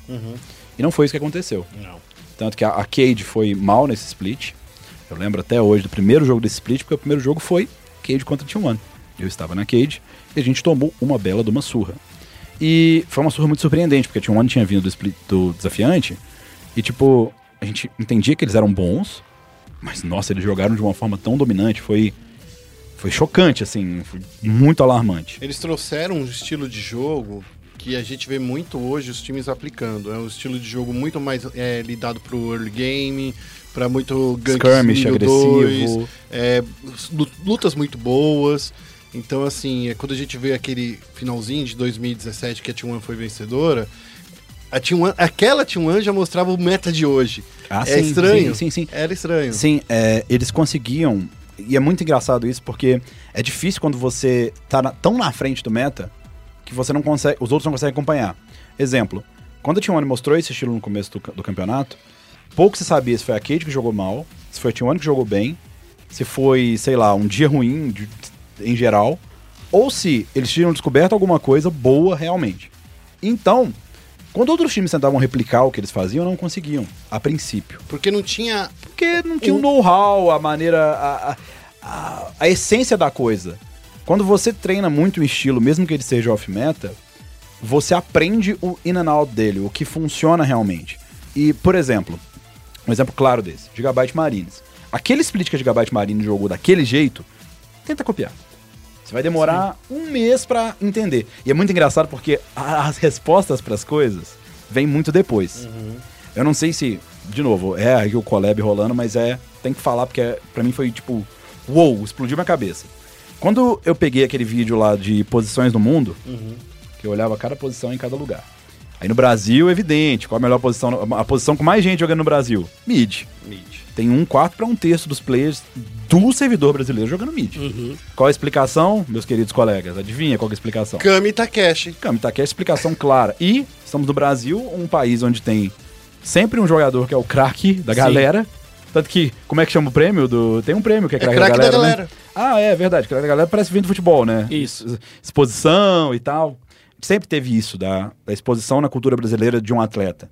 Então o mid faz todo sentido. O cara tá no meio, no centro, é a peça importante, é a peça decisiva. No geral tem mais recurso, consegue impactar. Sim, sim. E é uma peça que, os vamos combinar, é muito mais safe, porque a rota é menor. Sim, tem, tem assim, ela é muito é uma posição muito charmosa pro brasileiro. E qual era a posição na região das Gigabyte Marines onde tinham mais jogadores? Django. Django. Então aí você começa a, a entender que, ah, então é por isso. Todo mundo ali tem uma noção melhor da Django, obviamente, se é a posição que mais gente joga.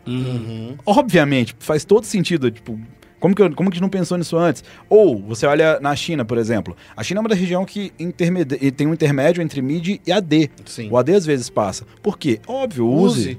Tá vendo como é que as coisas são? Então, óbvio que se o meta privilegiar a The Carry Bot Lane, a China vai melhor. Se o meta privilegiar a luta no começo, a China vai melhor. Se um meta privilegiar controle, a Coreia vai melhor.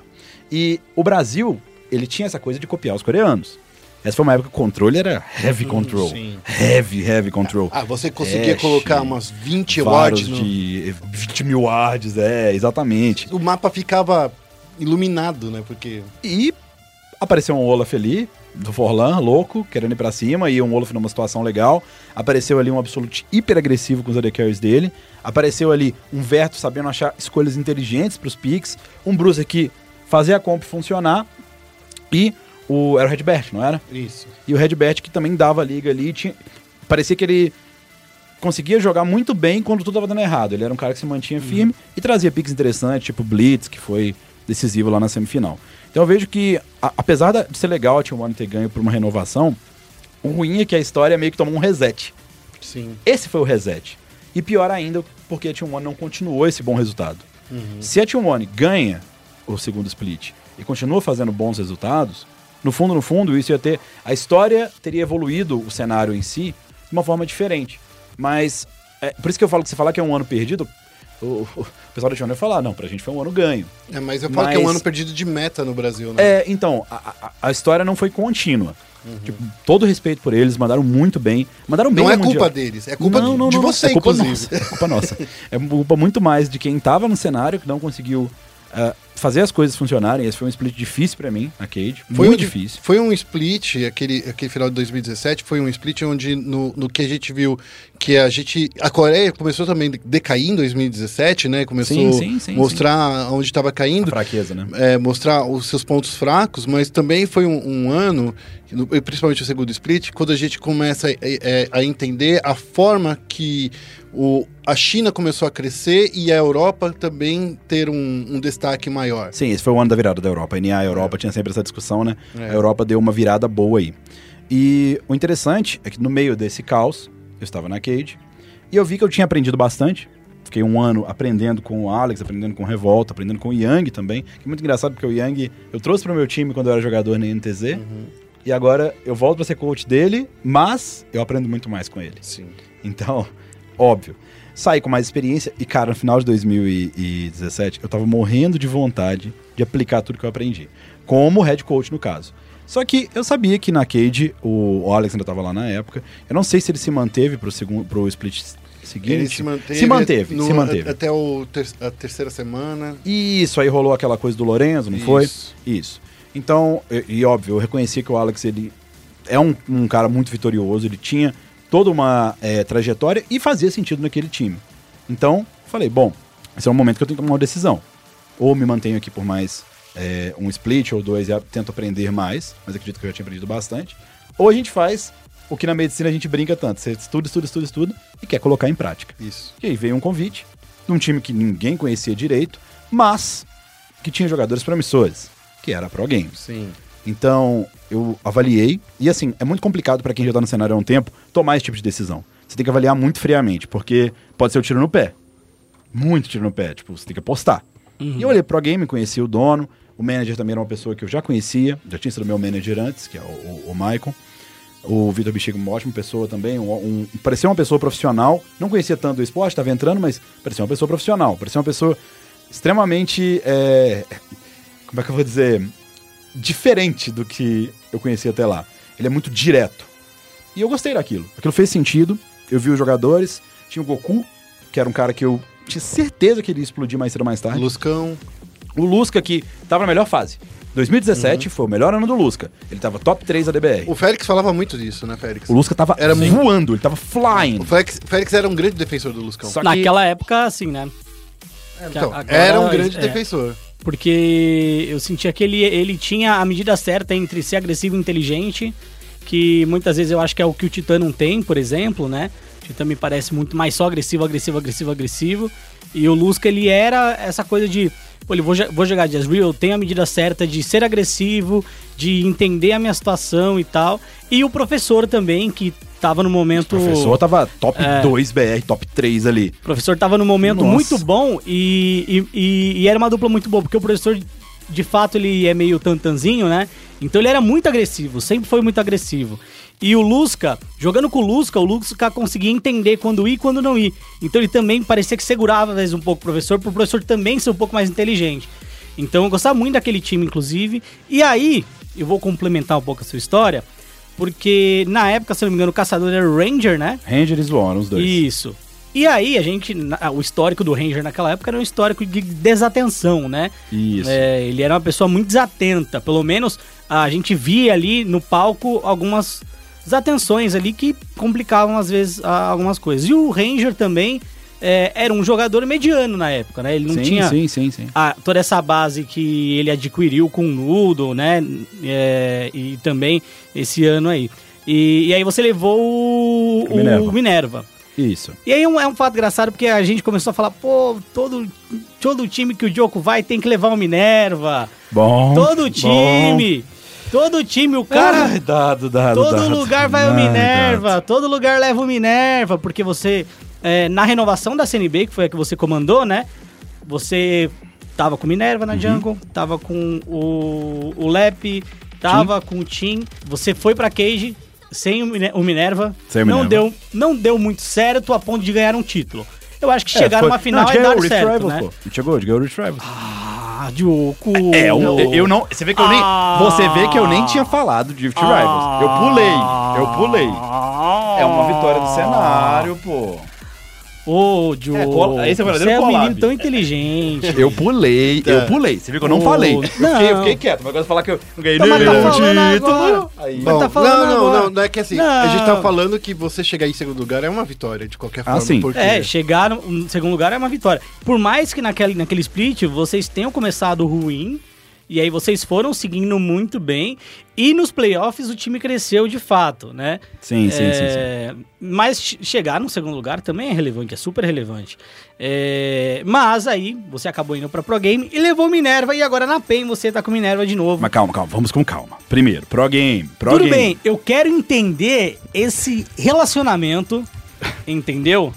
Aberto ou fechado, não sei Ah, eu como posso é que ser é. sincero em relação a isso. você tem com Minerva. É, primeiro, quando a gente tava na CNB, o Minerva era bem imaturo em geral. Uhum. Muito, na realidade. Porque a Kabum, ela tinha certos preceitos de organização na época, bem diferentes do de hoje, inclusive, que criaram hábitos ruins nos três. Uhum. Era mais pela situação que ficou. Então eles. E a CNB era meio que um downgrade pra eles por questão de estarem indo pra um time que tem uma tradição muito grande, Uhum. mas estruturalmente a Kabum tinha investido muito. Naquela época tinha mansão, vocês lembram disso? Sim, Era, sim. era eu bem. fui naquela mansão em Limeira. Era bem é, onírico, bem tipo. Fora da realidade do que o cenário tava. Eles aceleraram muito. É que Limeira, vamos combinar, né? A Não, é. é. muito mais barato É, você não, ter uma não, casa então. em Limeira do que Mas você... a primeira mansão foi a da PEN.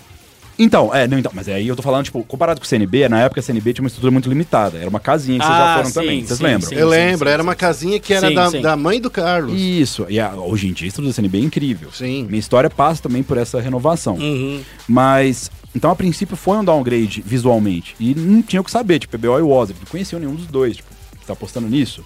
Acabou que os dois se consagraram depois como bons jogadores. Mas, a princípio então teve isso. Minerva ele tinha uma imaturidade grande, mas com o tempo ele foi amadurecendo na CNB. E eu acredito que o nosso trabalho foi bom na CNB. Ele melhorou, ele jogou. Tipo, ele começou jogando ok pra jogar muito bem. No final, na final e antes disso. Teve um bom split. O que aconteceu na realidade na Pro Game foi que antes a gente teve final de 2017, a gente teve um campeonato que era a Superliga, a primeira. Certo.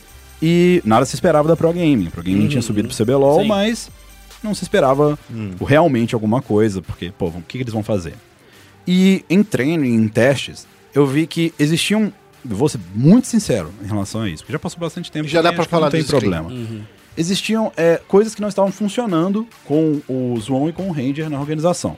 Com os times, etc, etc. E não nem a organização, com o time mesmo. E são coisas que não é culpa de nenhum dos dois, tipo, coisas passadas.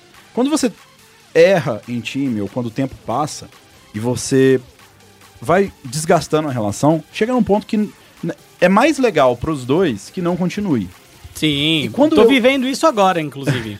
é isso. É melhor acabar e continuar ser amigo, né, velho? Então, aí chegou num ponto que eu, eu, de fora, entrando com uma visão completamente nova, eu visualizei aquilo e falei, pô, isso é patológico, isso não tá legal. Acho que seria interessante a gente manter um dos dois junglers como reserva Uhum. e trazer um jungler novo. Porque você pode até manter um dos dois, mas com um na reserva, você gera uma competição interessante, pode ter uma academy e a coisa roda bem. Então a ideia era, dos dois, a gente ia ver se tinha alguma possibilidade de um jungler pra trazer e colocar, tipo, compa- é, comparar os dois, o Zoon e o Ranger, ver qual que estava melhor. O outro Ele- mas o Ranger já era ca- caçador? Porque ele não era, top laner. Então, mas a gente vai chegar nisso. Com- Com, com calma. Primeiro você perguntou do Minerva, né? Eu Vou responder. mas depois a gente chega nisso. Isso é importante porque eu É acho que o Joko conta histórias muito longas. Ah, eu sei. Meus vídeos são sempre longos. Mas são histórias que trazem muita coisa que eu Sim, nunca falo. Isso aqui eu nunca falei com ninguém. Que É, isso. Aí, o Minerva, especificamente, ele tinha vindo de um split muito ruim depois na CNB. Uhum. Ele chegou a jogar de suporte, ficar na reserva, entrar o Vest, o Yamp. Era a época do Strong, só pra É, situar a era galera. a época do Strong e, tipo, a CNB Que se foi- mostrou muito weak no fim da das contas, né? É, e aí a, a CNB, tipo, caiu em produtividade. Uhum. E o Minerva tava também mal em produtividade. Mas eu sabia o quanto que ele era bom, porque eu já trabalhei com ele. E o cara não, não desaprende LOL de uma época pra outra. E aí eu falei, ô Minerva, eu preciso de um, de um jungler. Eu sei que você tem potencial, que eu já, já trabalhei com você. Percebi que ele tinha amadurecido bastante, comparado com... Já tinha amadurecido. E, de novo, seria uma história de reconstrução. Seria a minha reconstrução como treinador, é a reconstrução dele como caçador. Então fazia todo sentido, nesse caso. E eu já conhecia, você já conhece o cara, você ia ter um cara de confiança que você ia trazer, querendo ou não. E o que aconteceu é que o Minerva não só voltou a jogar, como voltou a jogar muito bem. Eu acho que ainda foi um dos destaques, né, dos caçadores. É, naquela Foi, época. foi. É que existe, naquela É época existe uma Pro Game. É, Primeiro que é, split, é o AC, split. Não, a CDC. Que é antes do carnaval e depois Nossa, do eu carnaval. lembro desse carnaval. Boa, boa, boa. Entendeu? Então, assim, a Pro Game antes do carnaval era aquela Pro Game que tava voando. Eu O lembro cara desse tava voando baixo. Esse carnaval, baixo. esse carnaval me ensinou muita coisa, É, te juro. Baixo.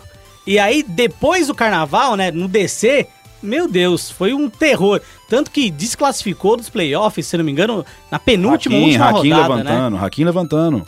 Né? É. Pentakill, pentakill. Então, assim, é, 3-2, e- melhor de existiram cinco, tá dois, frente. existiram dois times nessa época de pro gaming. Foi justamente antes do carnaval e depois do carnaval. É, e eu quero entender essa questão do depois do carnaval. Sim, sim. Primeiro você quer entender o Minerva. Calma, calma. Então, Mas deixa eu Minerva- te falar. O Oh. Minerva, eu não terminei a ideia. É que ele não terminou, ele- O Minerva Mas ele vai se mostrou rápido, você tá melhor me que os deixando dois. Tá, vou, ansioso. vou, vou cortar, vou cortar rápido a história. O Minerva se mostrou melhor que os dois. Acabou que, no final, o Ranger tinha proposta. O Zoon não tinha inicialmente. O Zoon Aham. ficou de reserva pro Minerva. O Ranger saiu. Isso, eu acho que foi bom pro Ranger, porque ele tava com aquele grupo fazia muito tempo. Não diretamente com a, com a PRG, mas com o Lusca, com a galera Sim. ali. Então ele foi pro grupo novo, teve que se reconstruir, se reconstruiu, show, foi campeão depois, virou um jogador muito melhor. Às vezes, é melhor você dar um passo pra trás para dois pra frente. Uhum. Zoom a mesma coisa. Mesmo grupo, ele sim, tava naquele grupo há muito, Muito tempo. tempo. Se incorporou no grupo, que era da T-Show e que depois se tornou, agora, a Redemption. Melhorou o desempenho dele. Sobrou o Minerva.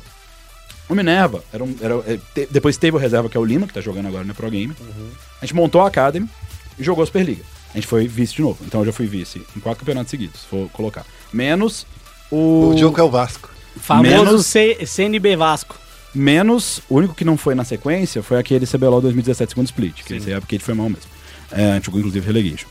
Aí teve o primeiro split e aconteceu o carnaval, respondendo a sua pergunta. No carnaval, eu acho que a gente não só baixou a guarda, É carnaval, né, meu parceiro? não, mas nem, nem só por causa disso. Eu acho que ficou uma ilusão de Tá alguns conceitos em jogo que eu falava, mas as pessoas não me ouviam. Uhum. E tipo, o começo positivo, ele gera uma, um boost de confiança. Sim, que nem claro. sempre é real. Então, por exemplo, eu chegava, eu lembro que eu chegava pra certos jogadores e falava, ó, isso falando da Kabum. Principalmente do do Titã. Eu falava, gente, o Titã, eu te falei isso, eu tenho certeza absoluta Você que eu falei isso no começo do campeonato. Você falou pra mim. Eu falei que o, o Titã, ele tá jogando muito melhor do que as pessoas pensam em treino. Antes do campeonato começar. Sim. Tem alguma coisa acontecendo, porque o menino tá voando. Tem uma entrevista de você que a gente publicou. Era uma entrevista em áudio. Tá aqui. Se você ouve o, nosso, o nosso podcast faz muito tempo, que a gente, em 2017, a gente é, pegou todos a 2017 e 2018. A gente fazia entrevista dos dois Isso. splits.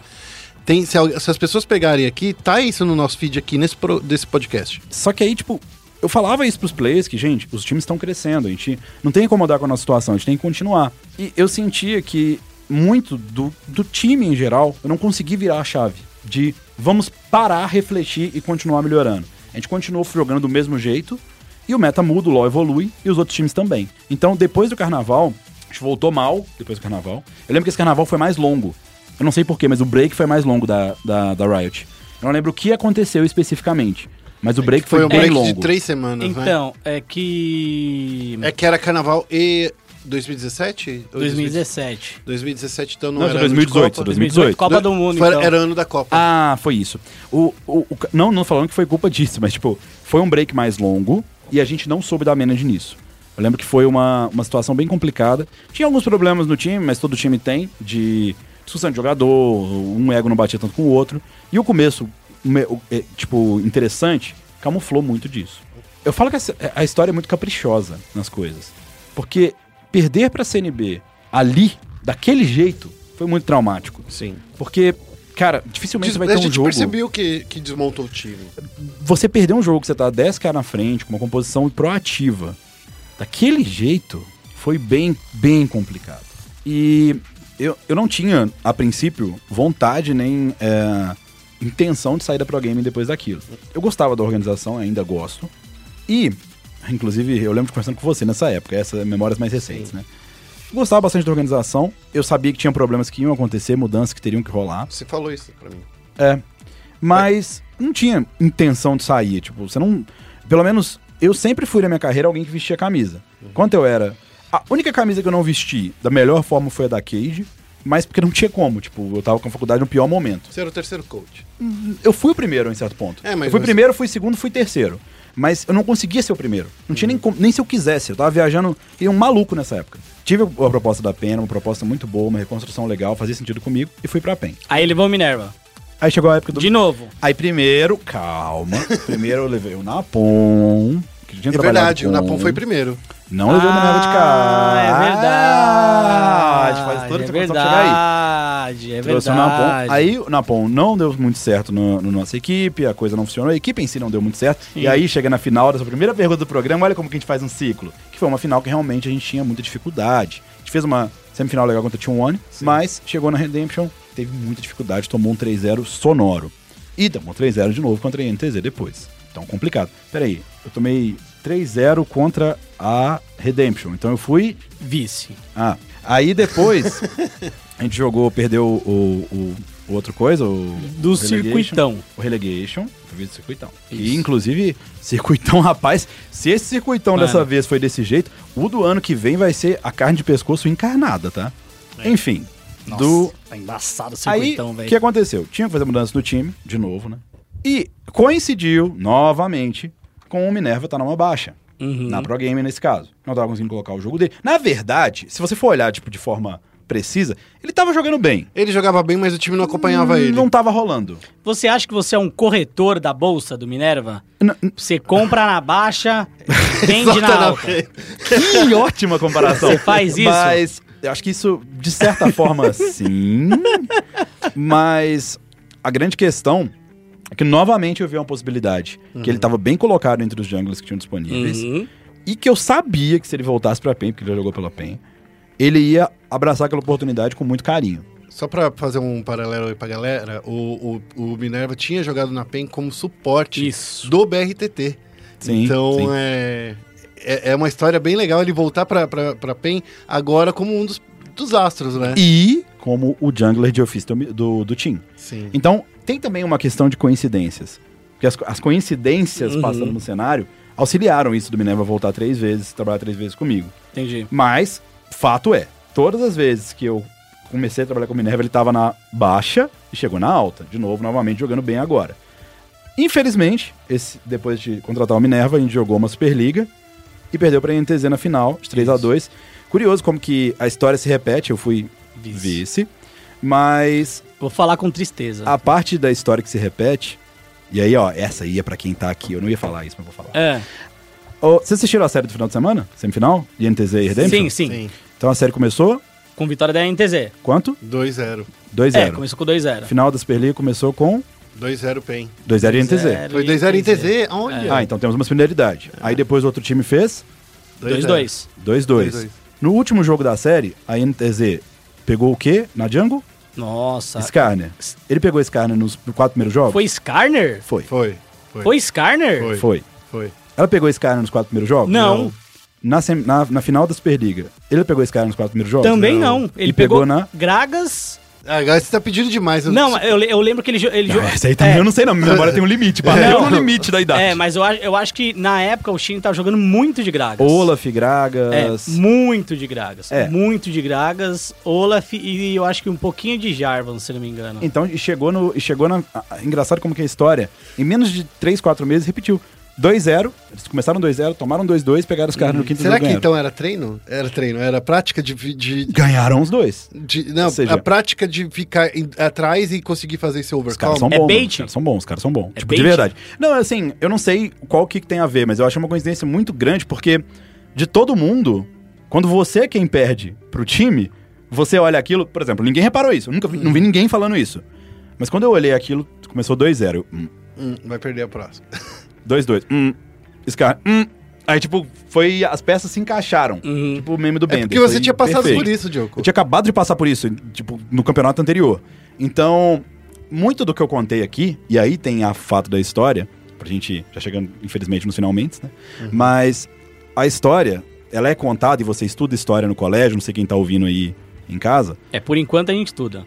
É, assim. Até o momento tá na grade curricular. É, qual história você estuda, mas a gente não entra no- nos pormenores. É. Mas a história que você estuda, na teoria e na prática também, é para evolução. Porque você estuda algo que Sim. já aconteceu, os certos e os errados. Pra não que eu- repetir os erros novamente. Não repetir os futuro. erros e continuar acertando. Sim. Então, tudo que eu contei aqui agora foi o cenário do início até o fim, como eu participei. Diversos erros. Eu aprendi muito com isso. Então você E vai- acredito que o cenário também. Então você não vai deixar chegar no 2-0, vencer 2-0 e deixar. Eu bano o- esse cara, né, contra o Nintendo. Se chegar Mas- no quinto jogo. A- mas agora, a- Mas esse é um detalhe, eu tô falando de cenário em geral. A- agora que você tá aí com a PEN, chegaram numa final novamente, né? Chegaram novamente na final do, do circuito desafiante. E, claro, eu acho que vocês têm é, muitas chances de vencer a, a Team One. Team One que se mostra um time muito diferente, principalmente quando o Cacavel tá perto, né? É, O cara tem, o cara é tipo Warcraft 3, ele tem a aura ali, a é, aura of ele, é ele, ele tem uma aura ali que é impressionante, porque quando a, a Team One caiu, ele não tava no Brasil. É, mas coincidentemente, É. coincidentemente, Uhum. o time de CS da Team One tá vendo muito bem nos Estados Unidos. Agora ele tá aqui e o time de CS da Team One vai voltar. É, pelo Ah, menos vai essa- voltar pro Brasil? Brasil. Pelo menos essa é a história que a gente tá ouvindo aí. Essa é a história que a gente tá ouvindo. Olha só, que cara. Até porque eles fizeram uma parceria gigante com o Shopping O Day D, D, agora, é, o né? D. Pra ter um centro de treinamento lá. Então eu também acho que faz sentido, né? E aí eu quero saber, dessa vez, chega de vice, o título vem? Olha, Pelo menos, vou, se, eu, se eu posso falar que vai ser o primeiro título da sua carreira? Não, ou você vai contar, ou você vai contar. Não, primeiro título de torneio oficial da Riot. Ó, Ou você vai contar o Rift Ó. Rivals como o, oficial? Como o, player, o show match. Que é um como- show match. É tipo uma Copa Rio São Paulo. né? Que não existe. Porque é um time que joga aqui com o time da fronteira. É só cruzar o Rio rapaz, Paraguai mas que o você time tá da jogando com os fronteira tava embaçado. Entendeu? É, mas é isso. Ó. Tanto que agora o Brasil picou a mula do. do Em minha defesa, em minha defesa. Não, não, eu não quero te agressivar. Eu Não, acho é- que você é o cara mais constante do CBLOL. Obrigado é pela- todo ano. E isso é muito. Não, não, todo, é, é muito bom, é muito bom. E, bom, quantos treinadores podem dizer que eles já foram, pelo menos, vice de todos os campeonatos do Brasil? É, o cara, o cara que, assim, Que, que treinador, que treinador disputou pode falar mais isso? finais. É, que treinador pode falar? eu acho que eu fui disputar mais finais, que, esse quadro. Exato, que exato, treinador pode falar mesmo. isso? Eu fui, eu fui o treinador que eu disputei mais finais de todos, todos os campeonatos do Brasil. é, é que a história é muito... Mais de uma vez. Que treinador pode falar isso? Eu acho que, que tem uma questão de mérito. Ah, óbvio. Assim, existem. Isso aí já entra na parte mais pessoal da coisa. Mas a maioria dessas finais, menos. Não, a maioria delas, todas, na real. Até Uhum. agora, não tô justificando, longe disso, isso é uma Aham. coisa que eu deixo longe, mas eu não tinha dedicação exclusiva. Era Entendi. a faculdade de medicina. Então, é Então, assim, agora. então, assim, Deixa a gente sonhar, Diogo. Óbvio, óbvio. Deixa a gente sonhar. Óbvio. Tem um peso maior por ser a primeira que eu tô realmente Focado com ali. isso. Uhum. Não é tipo, ah, meu Deus, por causa disso que não rolou. Não. É, Por exemplo, a NTZ, lá, naquela época, eu podia estar 130% do meu tempo. A gente não ia ganhar da tá NTZ. Eu sei, eu sou realista nesse sentido. Ah, mas assim, é uma final que tem um, um gosto muito diferente pra mim por causa disso. Porque Eu Uhum. tô acordando. Acordando e dormindo. Olha, hoje é. Terça? Hoje é quarta? terça-feira, dia Nem sei 9 que de é. abril. É, eu tô. É o dia que a gente tá gravando, mas eu o tô, podcast é, vai é, lá é verdade. quarta, Eu tô, tipo, há 3, 4 dias sonhando com a final sem parar. Eu, tipo, de verdade, não é brincando, não é falando de boca pra fora. Eu vou dormindo pensando, aí eu sonho. Ontem, por exemplo, parece engraçado, eu sonhei com o Bruce. Eu até contei pro Dado isso. Ele, não, ele, sabe que eu não tô mentindo. E contou pra você, contei pra mim, pra mim ontem isso. Ah, eu contei pra você também. Eu sonhei com o caramba. Bruce. Na verdade, a gente tava num, num restaurante comendo e falando do jogo. A gente e o Bruce. Porque aí eu tava olhando, eu tava olhando coisa do Bruce. que pode ser Spoiler da próxima também. temporada? É, não, não. não Vai contratar o Bruce. Não, é por causa da final. É por causa da final. Porque ele, ele pode jogar, ele tava jogando bastante solo kill e tal. Então, tipo, eu tava Uhum. olhando isso e eu fui dormir pensando nisso. Então, assim, é, é uma final que tem esse sabor diferente. Eu acho que a PEN passou por uma história, uma trajetória na realidade, que faz todo sentido uma vitória agora. Porque teve a queda, teve a reconstrução Sim. e tem agora o retorno. Mas, coincidentemente. É a- tipo um filme de Star Wars, né? é tipo, é o 1, É uma 2 e o 3. trilogia. É a trilogia, Dizem, é. dizem que o 2 é o melhor, né? O pessoal fala. O pessoal gosta muito do 2. E, e- esse seria o 2. É, três? 3, 3, Esse 3, é o três. 3, 3. O 2 foi ruim, então, né? Não, não. É, dizem que o. Star Wars. Star Wars Ah, tá, não, tudo bem. Tudo bem. Eu não sei, mas é, enfim. O que acontece é que a T1 também passa por uma história parecida. Tem, lógico, ah, as nuances específicas, Sim. mas eles passam por uma história parecida e principalmente eu vi o que aconteceu lá na semifinal deles Uhum. e eles conseguiram o respeito deles. Tô falando isso da perspectiva de quem tá de fora, tá? Claro, claro. Mas você assistia o jogo e percebia que a Red foi com franco favorita, Uhum. interna e externamente, e a T1 vinha numa posição de underdog ali. Mas todo mundo botava fé, tipo, tinha entrevista de CBLOL, o John Ray falou, e outras pessoas comentavam. E eu vejo que pra final a situação é um pouco diferente. Porque a T1 já mostrou o valor deles. Esse que é o negócio. Então, é uma final que, óbvio, eu sempre acredito no meu time. Toda entrevista que eu dei até hoje eu falei isso. Senão eu não tinha por que ir acordar e nem ir trabalhar. Eu tenho que confiar nos meninos, tenho que confiar no meu time. Mas eu sei que vai ser uma final acirrada, vai ser uma boa final de assistir. Porque os dois times estão vindo preparados. Mas vocês vão, vão- Vai ser uma final de cinco jogos ou de quatro jogos? Se eu pudesse escolher, obviamente seriam de três, né? Mas, mas eu sei que também não vai ser fácil. Não, não vai ser. Não é algo que eles vão deixar passar. Não é algo que a T1, o Cacavel, o Cash, Forlan, todo mundo envolvido vai deixar passar fácil. Você não tá farpando porque você tem medo do Cacavel pegar seu áudio, seu áudio e colocar na pré-eleição? Não. Não, ele não eu tá acho que, farpando porque ele não eu é acho que é assim. muito. Não, não, mas sinceramente, eu nunca fui assim. Eu acredito que eu nunca vou ser. Entendi. Porque eu acredito que todo o adversário ele merece respeito, independente de quem seja. E eu falo isso, inclusive, às vezes talvez eu até passe os limites no respeito ao adversário. Mas eu vejo que, especialmente pra essa final, Uhum. é uma final que vai ser um espetáculo incrível. A Team One ela vem muito motivada, vem Uhum. preparada de todas as formas. E eu sinto que é um, um jogo olhando de fora aberto. Olhando de dentro e da PEN e de mim, pra mim faz muito sentido. E principalmente, é um jogo que eu confio em mim mesmo agora. O- Pessoalmente. A, a gente tá até acabando, eu queria fazer Tá só uma acabando. pergunta, Guerra. Eu queria fazer uma pergunta relacionada ao CBLOL. Tá. Posso fazer então, como é, é Faz. relacionado ao desafiante? Tá bom. O que significa pra você, pessoalmente, subir? Eu acho que significa.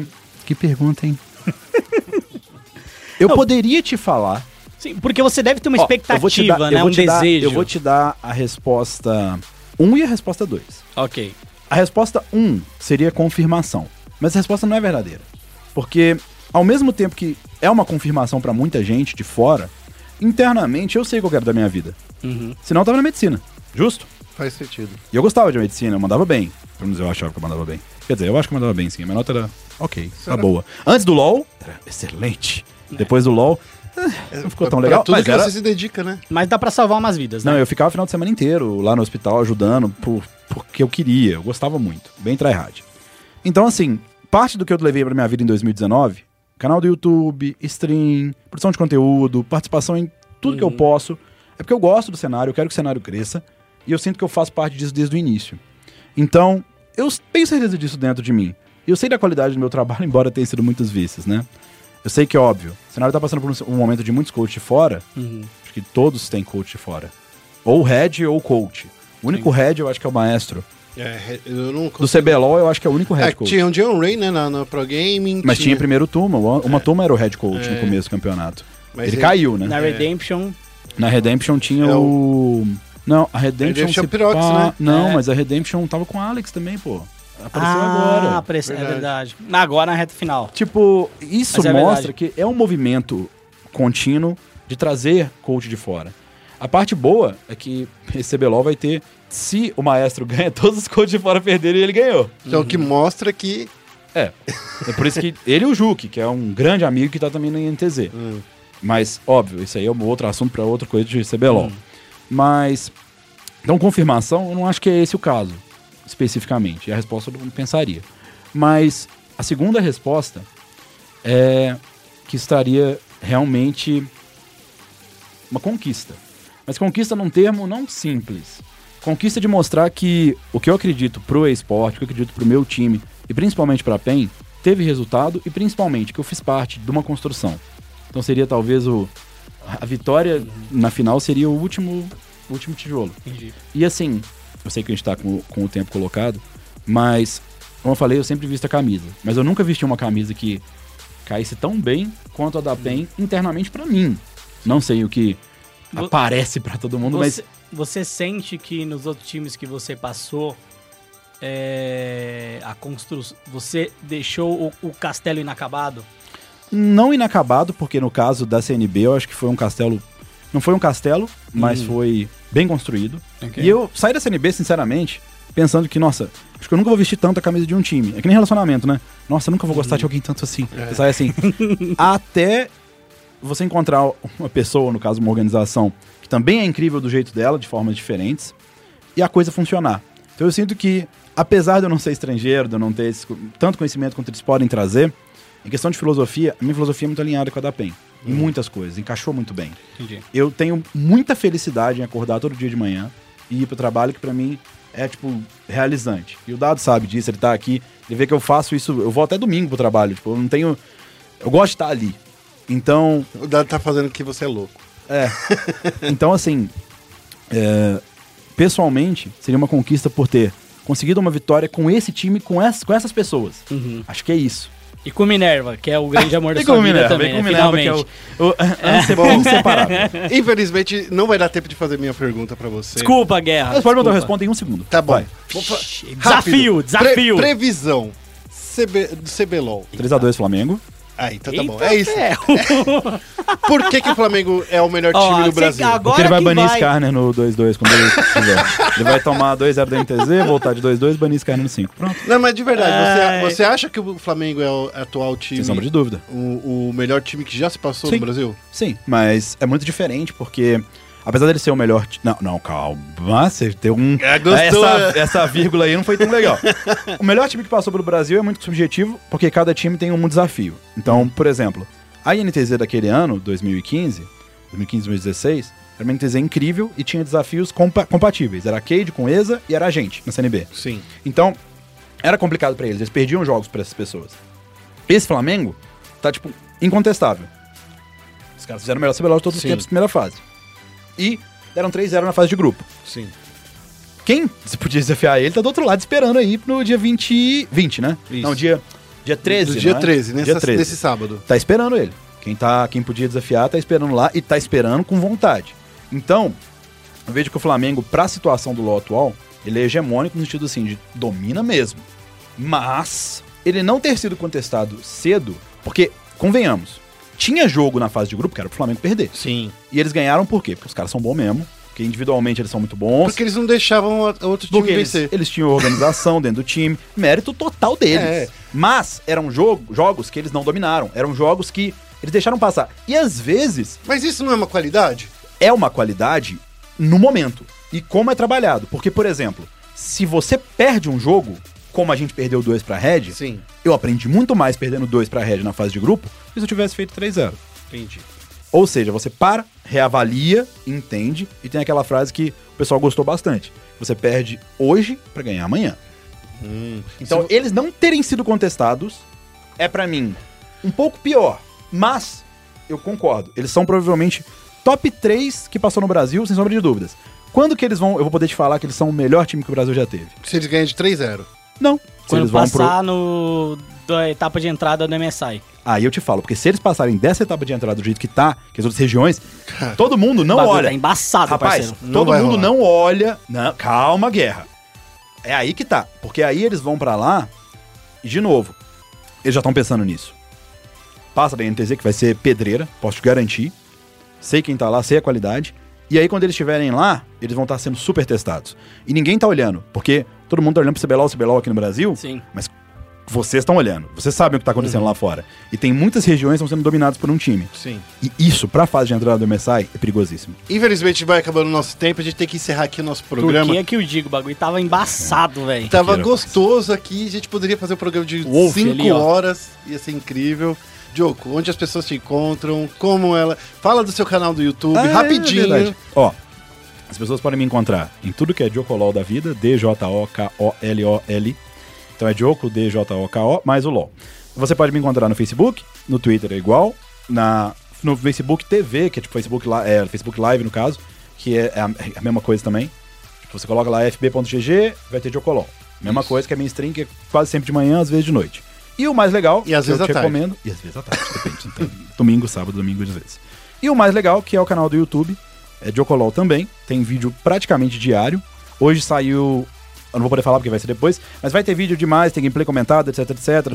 Tier list, Ó, tudo. eu sei que nessa É, segunda-feira... é da hora mesmo. Nessa É, eu- segunda-feira, eu aprendo. ele soltou o Etetra, que foi muito... Tetra com Lux suporte de Aftershock. Vocês vão, ó. É, eu, eu, go- eu gostei Eu- daí. Look suporte de Aftershock. Eu- Assista e ele explica por quê. Eu, eu tô acompanhando o- os coaches. Nossa, Flex dos Coxinhas. Eu tô- Vai, vai ter saído o episódio. Mano. o Moacir. O episódio do Mano. Moacir vai ser o incrível. Ó, ele ficou quietinho aqui, mas Ai. ó, tem o Dado também, né, Dado? O Dado, ele faz umas aparições de vez em É. quando no canal Ô, do... ô, do... ô, Dado, você é, é manager agora, Dado? Fala no microfone. É isso, é isso mesmo. O manager mais novo do cenário brasileiro. Ou ele é bom, viu? Ele é bom. Juro por Deus. Não, Tô não, não. ligado, Sem ser parceiro. clubista, sem ser clubista. Ué, ele trabalhou na SPN, você acha que Tô é ligado. de Ele é gente bom, ruim? mano. O menino é bom e é novo. Tô Renovação do ligado. cenário. Renovação tô do ligado, cenário, tô né, ligado. É meio lentinho de manhã. De manhã ele tem a carinha. Mas agora tá fazendo Mas lança aquele mano. primeiro cigarrinho ali, ó. Não, E- não de artista. e- e- Cigarro Malboro Vermelho. E a Kali dele Entendeu? tá ficando de um é jeito. verdade, Meu cara. amigo, a Kali dele. Já, como é que tá o time da USP lá? Tá, Tá ruim? ruim, tá ruim. Nossa, pô. Mas ó, queria deixar também um agradecimento muito grande à ESPN, principalmente ao Obrigado. Félix ao Guerra. É sempre um prazer, sempre tô disposto a vir e falar do meu coração, abrir o coração aqui. Gosto demais de vocês. Obrigado, Pô, a gente também gosta muito de você. A gente adora. Félix, faz os recadinhos aí da SPN. Ó, recadinhos da ESPN pra você, certo? É, a gente tá com uma série de Maiden agora no ar, certo? Pra quem não sabe, a gente transmite com exclusividade o Madden Ball, que é o Ball do Madden, que é o torneio oficial de futebol americano, né, do joguinho do Madden, que tem aí, hum, como eu posso dizer? É, Eu não po- posso, não posso dizer. Pode. Que tem uma, um fiapinho aí de umbilical com, com a NFL. Então, É. o- Madden Ball é o torneio oficial de videogame da NFL, certo? A gente transmite com exclusividade e a grande final acontece no dia do draft da próxima temporada da NFL aqui nos canais ESPN. Então, para preparar você pro Madden Ball, a gente tá transmitindo o Road to Madden Ball, certo? Que é o caminho desses jogadores até o Madden Ball, para você entender quem é quem, ok? Além disso, a gente também tá com coisas novas lá no arroba ESPN Esportes BR no Twitter. Passamos de 50 mil seguidores, finalmente. É, é muito legal isso, a gente fica muito feliz. Parece que é pouco, né? Não, mas tem um milhão e tal. É, mas legal. Eu falo que é 50 50 maneiro, né? milhões, porque essa- esses seguidores valem muito mais. É, Exatamente. é, é maneiro. Então, é, esses são os nossos recadinhos e novidades em breve também. A gente tá planejando coisas bem legais pro futuro do Central e Esportes, chat aberto e a programação dos canais ESPN de esportes também. Eu tenho só mais um recado, fiquem de olho na página do SPN Esportes, tanto no Twitter quanto no Facebook, a part- nessa sexta-feira às 11 da manhã, que vai ter coisa sensacional pra vocês aí que gostam de Ah, eu sei, eu acho que eu sei o que que É, é. então, você Nossa, sabe. fiquem de medo. É Sexta-feira, 11 horas da manhã, pelo amor de Deus, gente. Então- Juro por Deus. O bagulho vai ser louco. Vai ser louco. Queria agradecer todo mundo que nos ouviu até agora. Pra nos acompanhar de novo, acessar nosso site spn.com.br barra esportes, nosso Twitter SPN Esportes BR, Facebook, mesma coisa. Isso. E vou finalizar dizendo, errei, como é que é o slogan, velho? A vida. Precisa de esporte. É isso aí, até semana que vem. Tchau, tchau.